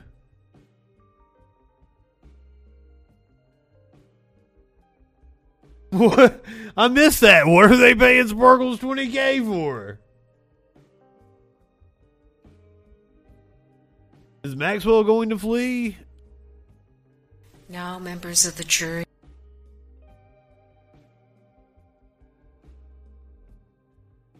Free coins. Oh, oh, my bad. I'm sorry.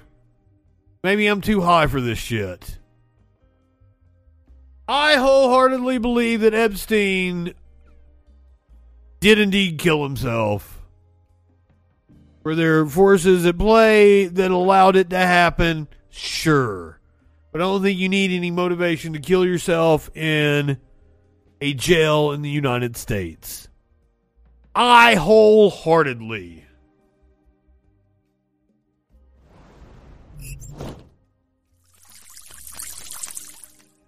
Give me that eye, pussy. A couple hours ago, the jury began deliberations.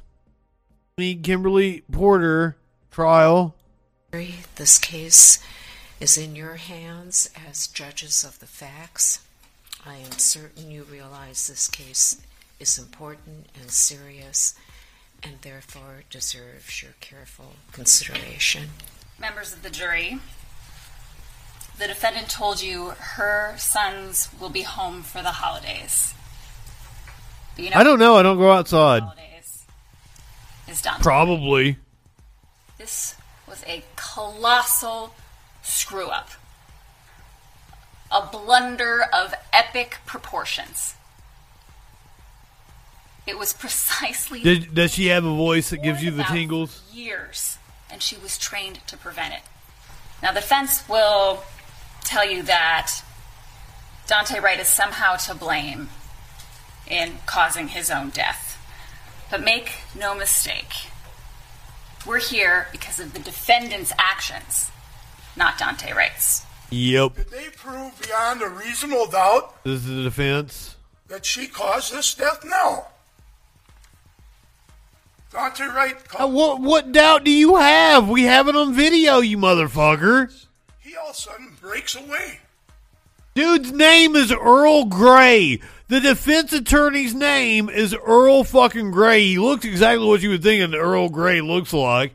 Motherfucker, can I have you in a cup of fucking, uh, like, uh, warmed up with some fucking milk and some sugar, please, Earl Grey? That's the cause, ladies and gentlemen of the jury. That's what caused this whole incident. And my gosh, a mistake is not a crime. It just isn't. Just it just isn't in our. No, no, no, no, no. The The- we're going to put you in jail for a mistake. Wrong, wrong. There is literally a charge called negligent homicide for mistakes where you didn't intentionally kill somebody, but you fucked up so bad that somebody else died. We have laws about that, sir. You're a fucking lawyer. I think you should know that. You made.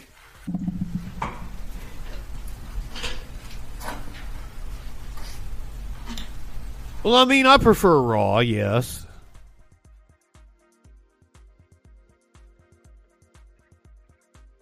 Who doesn't prefer raw? So, is it Porter or Potter? Was I saying her name wrong? Potter, right? Kimberly Potter? Yeah, Potter.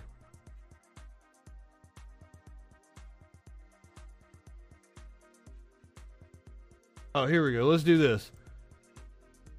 Potter took the stand in her own defense last week. I believe this happened on Friday.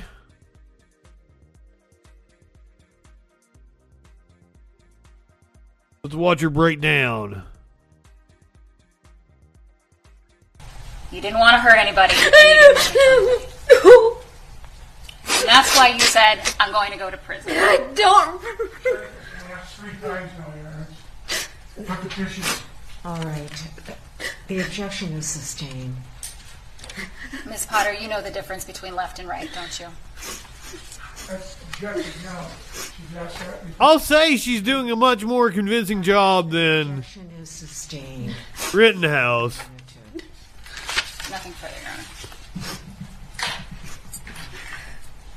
Miss Potter, do you, do you need a do you need break? No. Okay. I I think this is the video.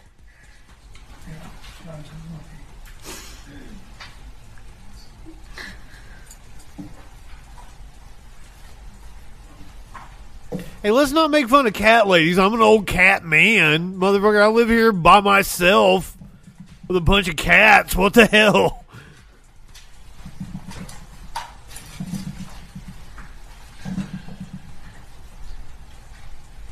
I mean, like I I can believe that she is remorseful because she did have that reaction immediately, but like, fuck, you did it. You did it. You you are a fuck. You're a fucking cop. You should have took whatever plea deal they offered you. Why'd you waste taxpayer dollars? Your visit by Zoom with Dr. Miller. A little bit at least. I have I have so many shirts that have cats on them. Okay. I have I probably own more cat apparel than than most normal people. And you and me were in my office, correct? Yes.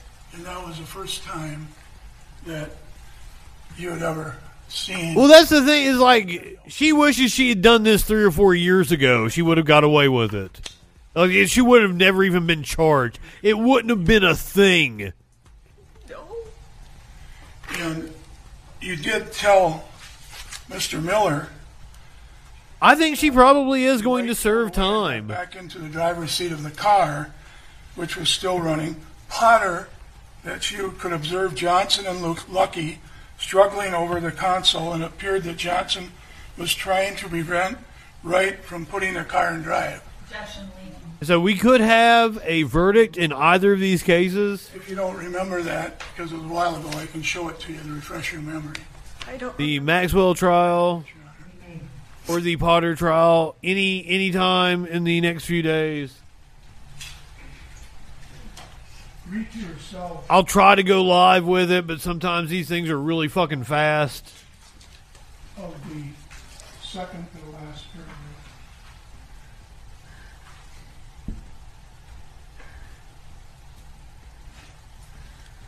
Does that refresh your memory as to what you told them? Yes. And did you tell them? The fucking fraternal order of police. The police union. Oh my god, they have way too much fucking power. If it's in there, I must have. I, that day is so blurry. Well, and they're like, and they they wear them on opposite sides for a reason. Like you draw straight for your gun, you draw across for your taser. So it's just insane that she would You think she's going for her taser. you yelled taser, taser, taser, so your partners would disengage, disengage from Wright. Yes. And just a few. Yeah, this this wild fucking video here, like it's it's fucked up some kind of crazy.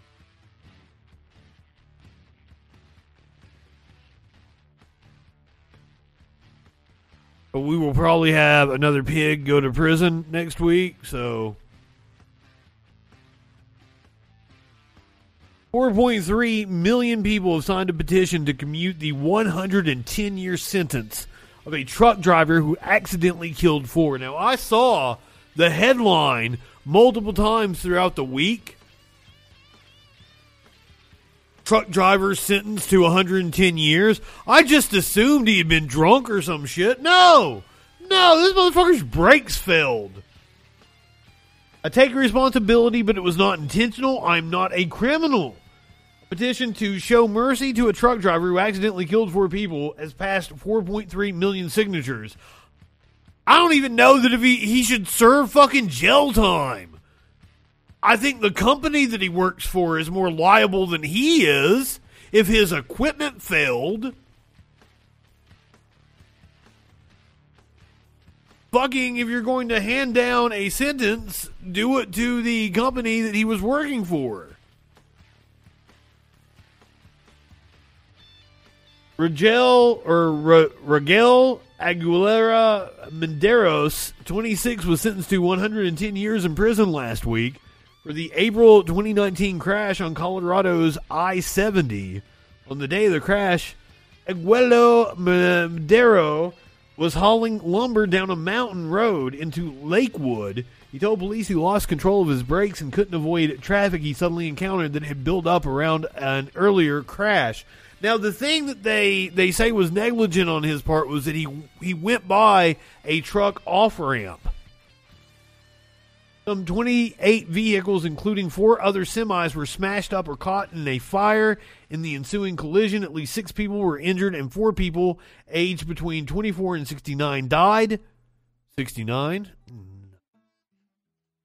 Driver was convicted on 42 counts, including vehicular homicide, first degree assault, attempted first degree assault, reckless driving. I don't even understand why a prosecutor would bring these kinds of charges against him. Passing sentence, Judge A. Bruce Jones said his hands were tied because of mandatory minimum laws in the state. Despite giving him the minimum allowed, the sentences must be served consecutively, resulting in more than a century behind bars. Now, a petition to have the sentence commuted has been, uh, it's become one of the fastest growing ever on change.com. Miguel Lazaro Aguilero Maderos, 23, has nothing on his driving record or on his criminal history. He had com- uh, complied with every single request by the Jefferson County courts and investigators in the case. He passed all the drug and alcohol tests that were given, including a chemical test. The accident was not intentional, nor was it a criminal act on the driver's part. No one but the trucking company he is or was employed by should be held accountable for this accident. That's what I said! No, we are not trying to make it seem any less of a tragic accident. That is because, yes, lives were lost. We are trying to hold the person who needs to be held responsible responsible. The trucking company has had several inspections since 2017 with several mechanical violations.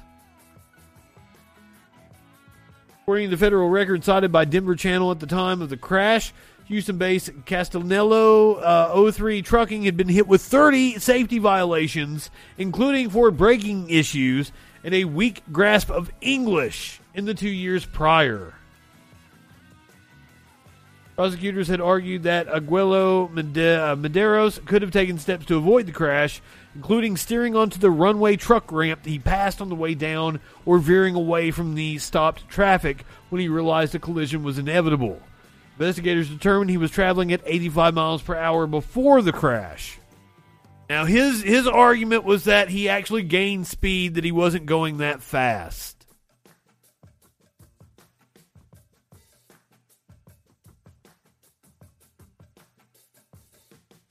Now, rightfully so, this has resulted in a boycott by truckers in the industry. I absolutely refuse to go to Colorado. I didn't care. I don't care what they want to pay me. This is according to a viral TikTok. Let's This truck is no longer going to Colorado. We want justice for Rogel Aguilera. Truckers, he needs our help.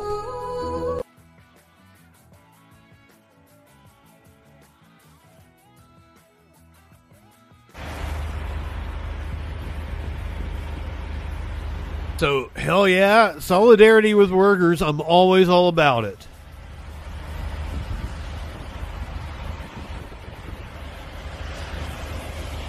Trucks in Colorado.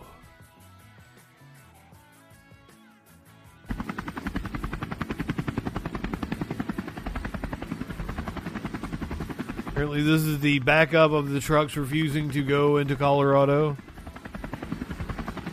Fucking beautiful out that way.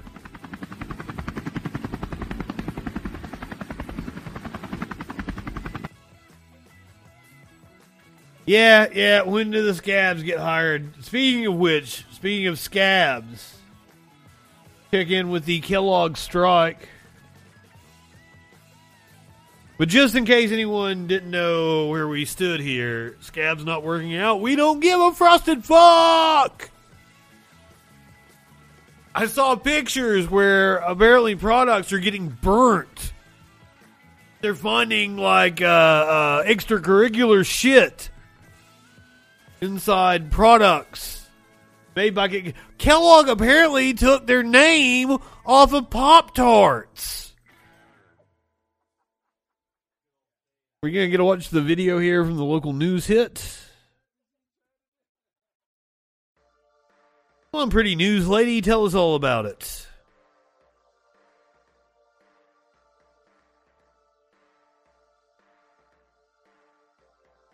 Okay, I'm probably better at it anyway. I'll do it. Monday marks 11 weeks since hundreds of workers at the Kellogg's plant in Omaha went on strike. There's a chance that the strike could come to an end tomorrow. Workers from all four of the Kellogg Company plants in the United States voted on whether or not to approve a second tentative agreement. This comes after the union rejected a previous tentative agreement on December the 7th. Local union president Dan Osborn says he felt 50 50 going into the last vote, and he feels that way again going into this one. So 50 50 chance for tomorrow's vote. In the new offer, the company added the increased cost of living, $1.80 per hour for transitional employees, along with a one time $1.35 raise. Kellogg's is also offering full, uh, full-time employees a $1.10 raise on top of the 3% increase from the first tentative agreement. Now, I do believe Kellogg saw record profit. I might be confusing that with the John Deere strike earlier this year, but I do believe Kellogg saw record profit during the pandemic, which would make perfect fucking sense. So, hey, Kellogg, give some of that fucking money to your workers. Just seems like the right thing to do. More Starbucks shops are unionizing after the first historic win in New York. Just one week after a Starbucks branch in Buffalo, New York won its union election, two more Starbucks branches in Massachusetts filed for union elections, according to The Guardian.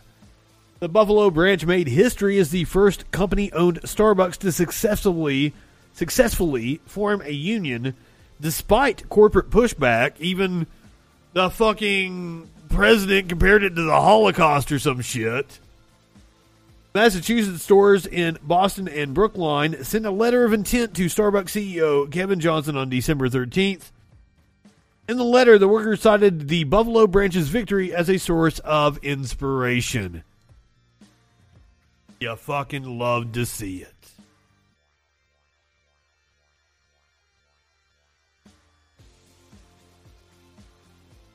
Also, more encouraging news. RB, if you're in here, I'm sorry we're going to bitch about boomers.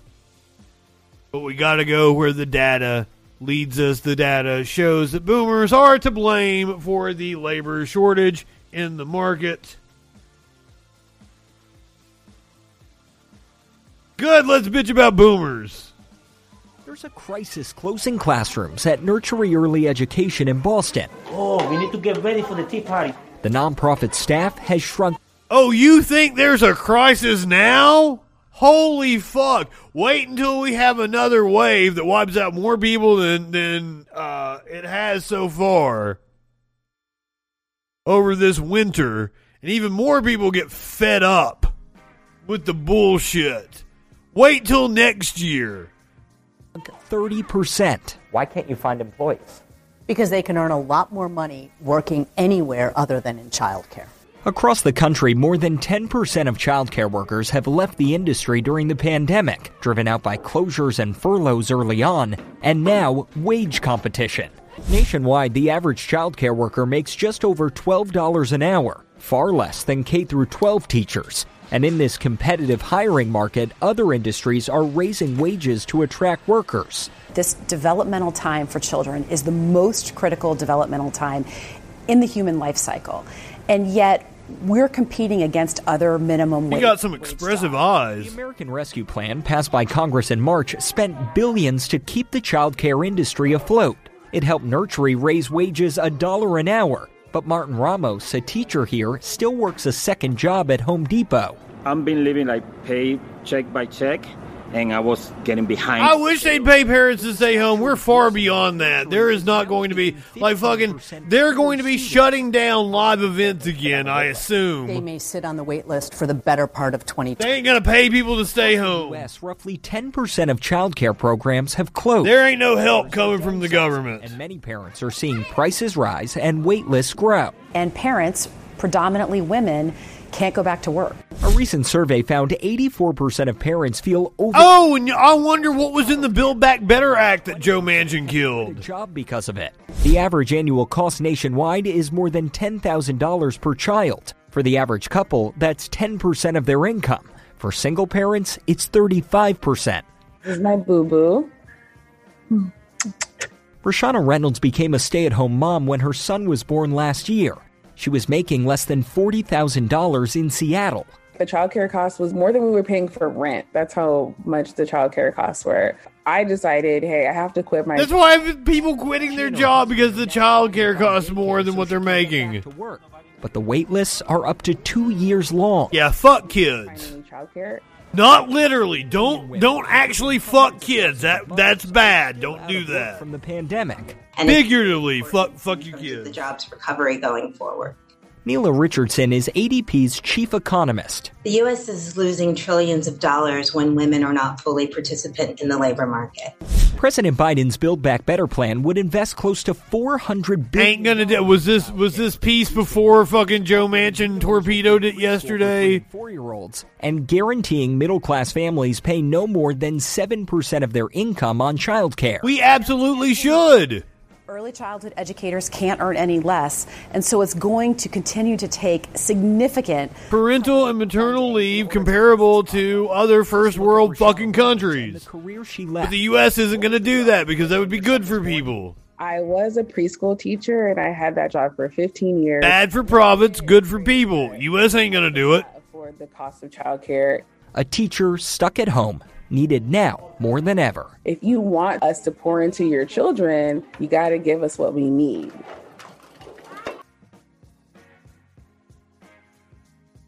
I didn't even hear anything about boomers. What the? We didn't get a bitch about boomers at all. What the fuck? There was no boomers to bitch about in the boomer. I feel let down. All right, so here's here's where I was going to show you guys Jordan Peterson giving Ben Shapiro relationship advice. You live in sexual anarchy? But I'm not going to do that. If you'd like to see that clip, though, stick around. We're going to raid Echoplex Media And uh, I'm going to hop on with producer Dave. We're doing Meltdown Mondays in place of the Media Winch. No, no, his wife is a doctor. Get it right, get it right. but Benzo Brain Jordan Peterson is going to give relationship advice to Ben Shapiro. I think we're going to check out the TPUSA conference that's been going on. I'm sure we got lots and lots of bullshit to watch, but you know the way I do it over here. I ain't leaving you guys without getting your your dose of cuteness. You know I got an animal video ready to go. You goddamn right. This is this is a puppy getting into like a little house with a cat. Cat's biting its ass. Oh, both of them are laying in there together.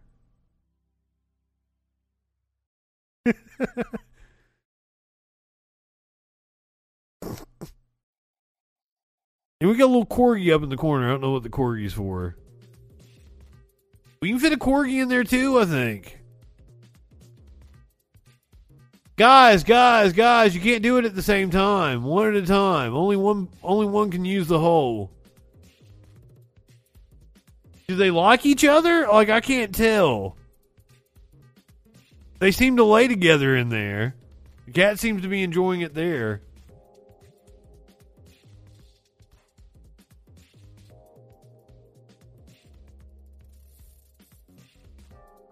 Not the what? What?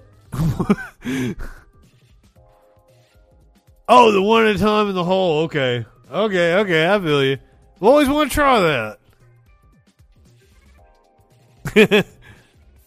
they may just they may be best friends and we're just reading like their resting bitch faces. Damn. Look at that dog just stick his fucking ass on in there.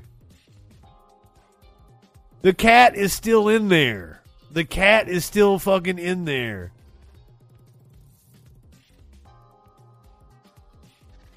I mean, I feel like the cat would let it know if it wasn't into it. Oh, he's got a big bushy tail. Oh, that was sweet as shit. All right, let me get you set up. We're gonna dump you in with producer Dave. I'm gonna be along momentarily. It's just gonna take me a couple minutes.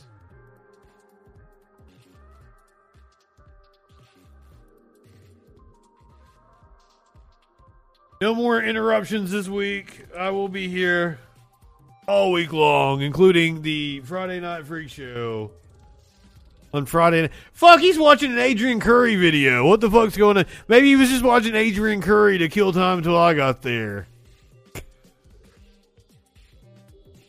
We'll be here all week long, including Friday night for the Friday Night Freak Show, where Sparkles and I are going to sing karaoke. Go ahead, light one up, tip one back. It's all right to have a little fun before you hit the sack. I'm Justin Freegan. We will see you tomorrow night on the Troll Patrol. Live.